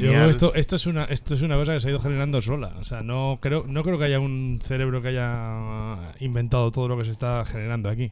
Yo creo que es un poco idea de todo el mundo, ¿no? Yo creo que en Sevilla tenían ganas... en este caso y Miguel de Sweet Hole tenían ganas de hacer algo que dependiese de Subterránea y de Circle Project, de las dos cosas un poco así. Al final todo el mundo nos ve de la mano y así es la historia. Y entonces lo que decidieron fue intentar organizar un festival allí como sexto aniversario de Circle Project, que al final lo que realmente se está gestando de verdad es una especie de festival itinerante, porque hay bastantes sitios en España que, pues, que tienen interés en, claro, no va a haber una sede. La idea es que no haya una sede fija de este festival, claro, sino que vaya, cada edición sea en una ciudad diferente. Exacto. Con lo cual no solamente se le da posibilidad a gente de varios sitios que se pueda acercar, y que por ahí mucha gente dice, es que yo vivo en tal lugar y a mí me resulta muy difícil moverme hasta, yo qué sé, Madrid para ir a un festival. Bueno, el festival se acerca a ti, no es que vas al festival, el festival va hacia tu casa. Esa es la idea. Teniendo en cuenta que ciudad es aquella población de más de 30.000 habitantes y que puede haber arriba de 300, 400 ciudades o más, o 500 en España, tenemos para rato, ¿no? Sí. Hay que llegar a todas. Yo creo que sí. Claro. Hombre, por ahora tenemos en Sevilla, que se nos ha ofrecido con los brazos abiertos, pero vamos, ya tenemos un segundo proyecto en Valladolid para el año que viene, que ya está también más o menos gestándose. Se está gestando. En paralelo. Sí. Con en Valladolid hay bandas interesantes. Sí, señor. Infinito. Y está Don Manuel, además. Sí. Exacto. Que es amigo nuestro. Tanto de su es amigo de la casa. Bueno, ¿no? ¿Y se puede ya saber el cartel de la edición de Sevilla? Sí, eso sí, lo va a decir, lo va a decir la jefa. Patricia. Yo no soy jefa de nada. Esto es yo no quiero jefaturas. Es la memoria histórica. La memoria histórica. Bueno, pues son 4 grupos, nada más y nada menos. Empieza por Malabriga, que es el ojito derecho de Nonés, un enamorado, y además son colegas suyos y son un grupazo tremendo que tiene que seguir saliendo a la luz. Los segundos son Sweet Hole, claro, que está ahí Miguel dándolo todo, que es miembro de Sweet Hole, y aparte tienen... Que están ahí con el tercer disco, ¿no? Sí, está a puntito de salir, o sea que ahí va a haber chicha también en primicia. Y están con el cartel ahora mismo, sí. Por eso todavía no está sacado. En tercer lugar está El Tubo Elástico. ¿Cómo no? Los únicos, no? Es como el porno. Estos señores tocan en todas partes. ¿La chorrimanguera? Hablamos con Rafa para que nos lo dejase después. Sí. Y luego como plato, bueno, no te digo fuerte porque fuertes son los 3, pero como plato además sorpresa, porque no era la opción inicial, pero se nos ha ofrecido y esto no se puede desaprovechar. No se puede desaprovechar bajo ningún punto de vista. Nada, teniendo en cuenta que si esto es el 17 de diciembre... A que no lo dijimos. El 17 de diciembre es en la sala Malandar. 17 de diciembre. Sí, una semana antes de Navidad, para que te vayas desengrasando. Claro, pues sí. Es la cena navideña de sus terrenos en Sevilla. Claro, en lugar de la cena de empresa, ¿para qué te vas a ir? Pues te vas a Sevilla y te pegas un fin de semana. En Sevilla no hace el frío que hace en Madrid, por ejemplo, ni en Valladolid. Tenemos a Nona ahí para organizar el follón. Y te pegas un conciertazo. Si has tenido la suerte de ver a King Crimson en su gira española, bien. Pero si no has tenido la suerte, o si los quieres volver a ver... ¿Qué me estás contando? Sí, amigos. Hay 2 terceras partes de Glass... O sea, Nelos Cortel y José Remacha, que han formado un tributo con el actual batería de Iman y otro guitarrista que ha tocado con gente como Navajita Plateada, o sea, un bicharraco, y han formado un tributo a King Crimson que se llama Indisciplinados. Y la primera actuación va a ser ahí, en super primicia, o sea que... Exclusiva total. Ya está. Si no es suficiente cebo, ya no sabemos qué podemos hacer. El que no vaya, que no diga después que... me lo he perdido. Y precios populares, ¿no? Sí, el precio está pendiente de fijarse, pero vamos, va a ser... Bueno, cuando salga el programa a lo mejor ya estaré fijado. Bueno, no lo sé. Tienen que seguir de cerca la página de Facebook... que es Circle Project Spain, todo junto, la página de Circle Project, en donde ahí vamos a ir publicando todas las novedades sobre este festival, los precios, dónde adquirir las localidades. Exactamente. Y si alguien también necesita algún tipo de información sobre qué hago, cómo llego, dónde voy, qué hago, dónde voy a churrar. Esas son informaciones. No te preocupes, nos mandas un mensaje y te lo vamos a contestar con una sonrisa de oreja a oreja. Te van a regalar un plano de los mejores locales de Sevilla para churrar. Aclaración para los no angloparlantes: Circle Project Spain. Ah, es verdad. Circle Project Spain. Menos mal que me lo aclaráis, si no... Porque si dices Circle Project Spain... Circle Project Spain. Pues como introduzcas eso te va a salir algo raro. Circle con S, S. Circle Project con J. Ya, bromeábamos. Spain. Bueno, pues... Eso va a ser a nivel de conciertos. ¿Qué nos falta? ¿Alguna información? No. Que yo sepa, ¿no? Te digo, cuando sepamos va a ser precios, vamos, súper ajustados. Sí. Porque la gente está tirando se está tirando a la piscina ahí. Sí, desde luego. Además entendemos que se acerca Navidad, hay que comprarle la Barbie a la nena, el camioncito al nene. Esto va a estar tiradísimo. Esto va a ser el sexto aniversario también de Cycle Project. De Pro Cycle. Está muy bien pensado la fecha, porque realmente es una fecha que puedes utilizar un poco negociar, ¿no? con tu mujer, pareja, lo que sea. Eso está haciendo mi primo. Vamos a ir a casa de mi madre y dices tú, no me puedes hacer esto y tal, bueno, pues yo en compensación me voy al festival y tal. Entonces la mujer dice, bueno, oye, mira, por lo menos acepta ir a casa de mi madre, ¿no? Está bien pensado. Llévate a la mujer también, sí. Claro. Se lo va a pasar. Claro, en compensación te vienes conmigo a Sevilla. Claro. O al marido. O al marido. A ver, que ya va viendo chicas. Es verdad. Alguna hay. Sí, cada vez más. Sí, ya era hora. Bueno, pues dicho esto, no sé, algo más que puntualizar. Sí, algo más solamente una pequeña pincelada. Dentro de Sacred Project, que al final va a resultar ser un cúmulo de proyectos diferentes y a nivel artístico, no solamente musical o tal, sino a nivel pictórico, a nivel de todo. O sea, nosotros un poco estamos abiertos a todo. No tenemos una hoja de ruta todavía predefinida. Son un montón de ideas, un montón de gente que se está uniendo a nosotros. No sabemos el motivo, no sabemos por qué viene todo esto. Poder de atracción. Pero viene.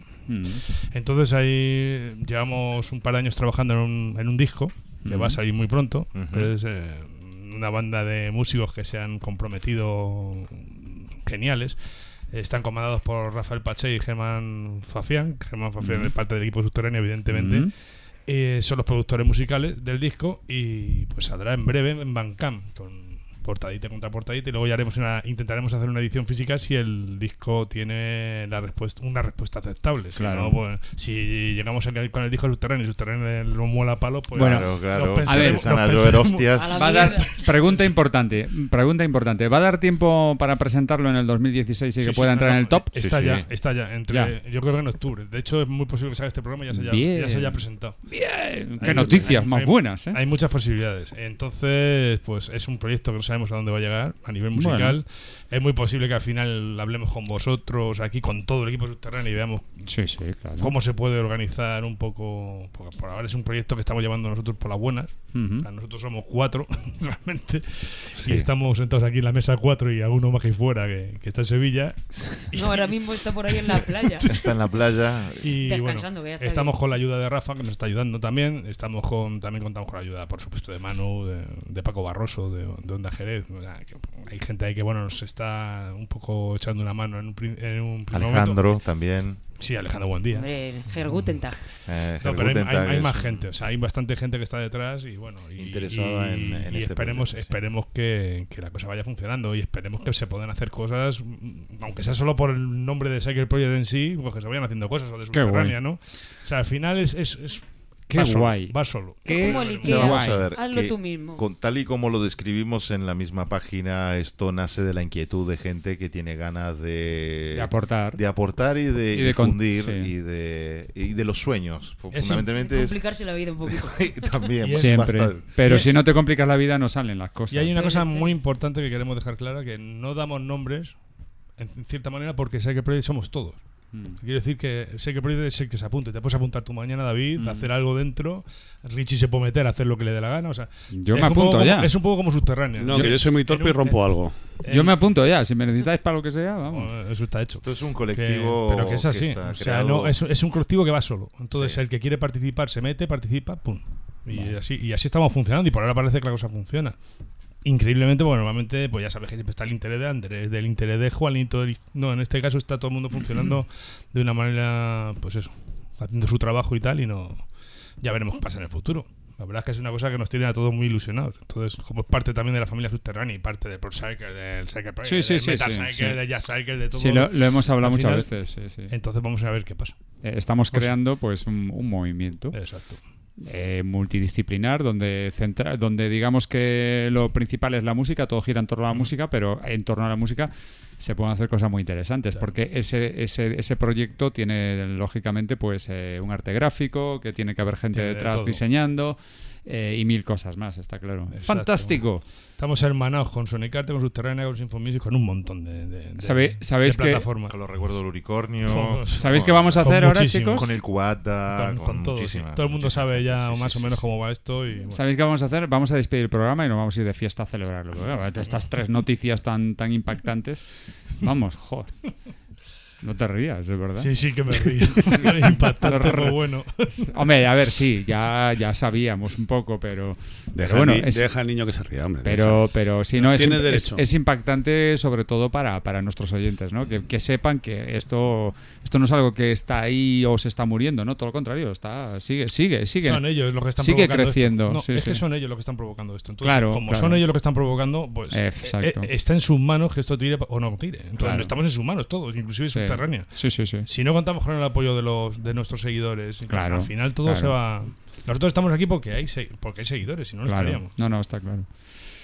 Bueno, pues.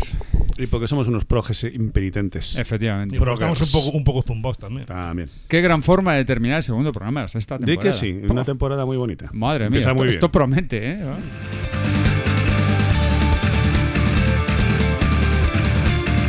El 4 de febrero de 2017, 3 bandas, 11 músicos, Psycho Sound, Solid Relax Project y Jardín de la Croix. En el Teatro Maravillas de Teruel, estos grandes músicos demostrarán el nivel musical en España.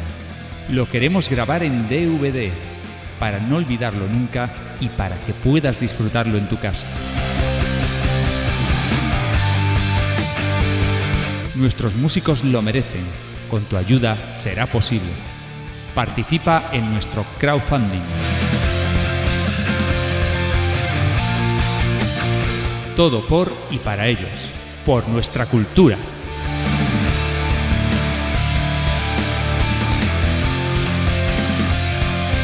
Para participar en el crowdfunding, ven a la página de Sonicarte en lercami.com.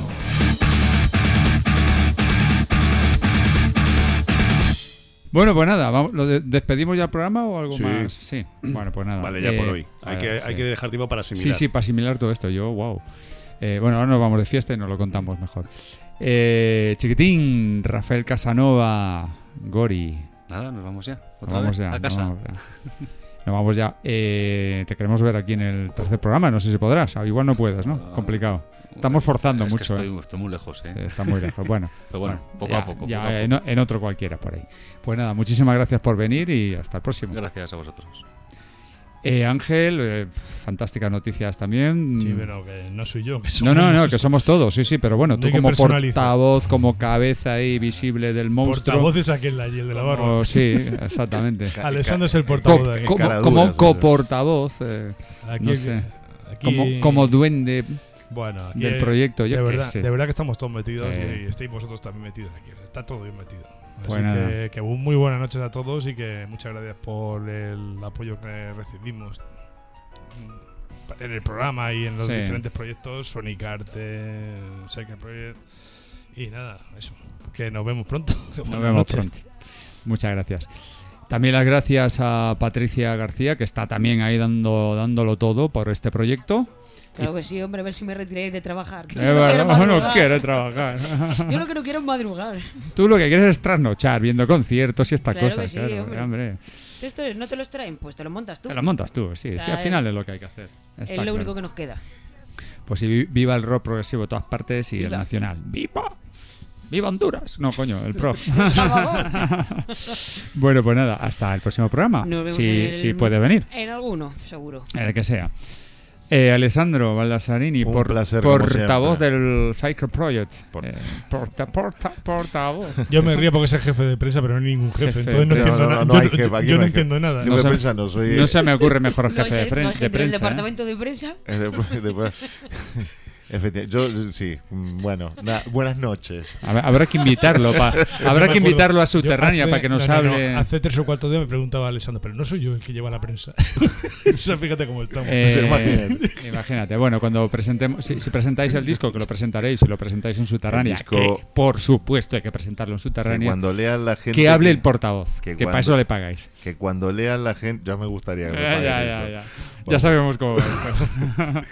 Que cuando vean toda la gente que está ahí metida en ese disco, vamos, calcetín, hombre, out. De lo poco que yo sé es de caída de calcetines seguro. Es de caída de calcetines. Sí. Calcetines out. Eso es un disco. No.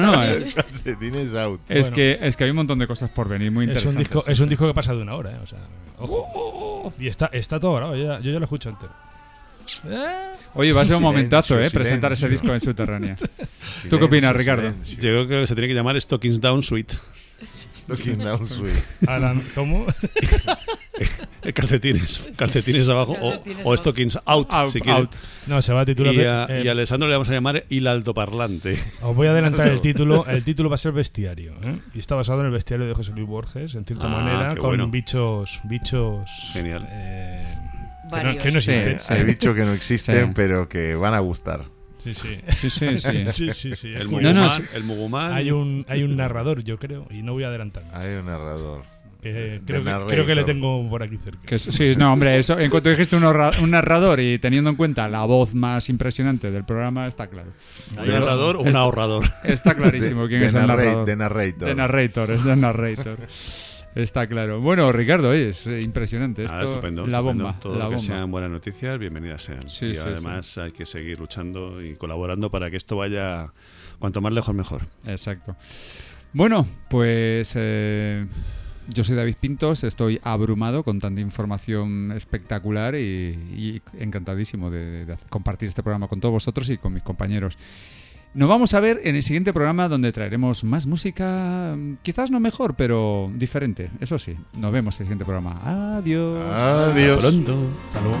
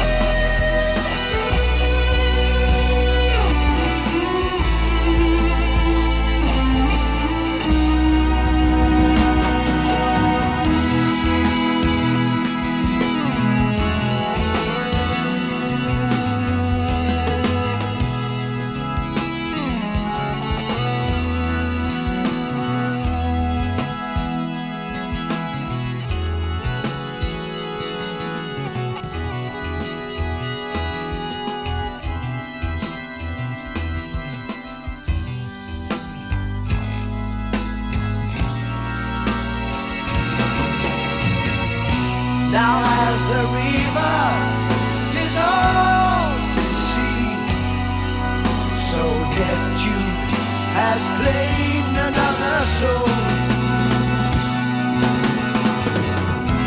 And so with gods and men, the sheep remain inside their pen until the shepherd leads his flock away. The sands of time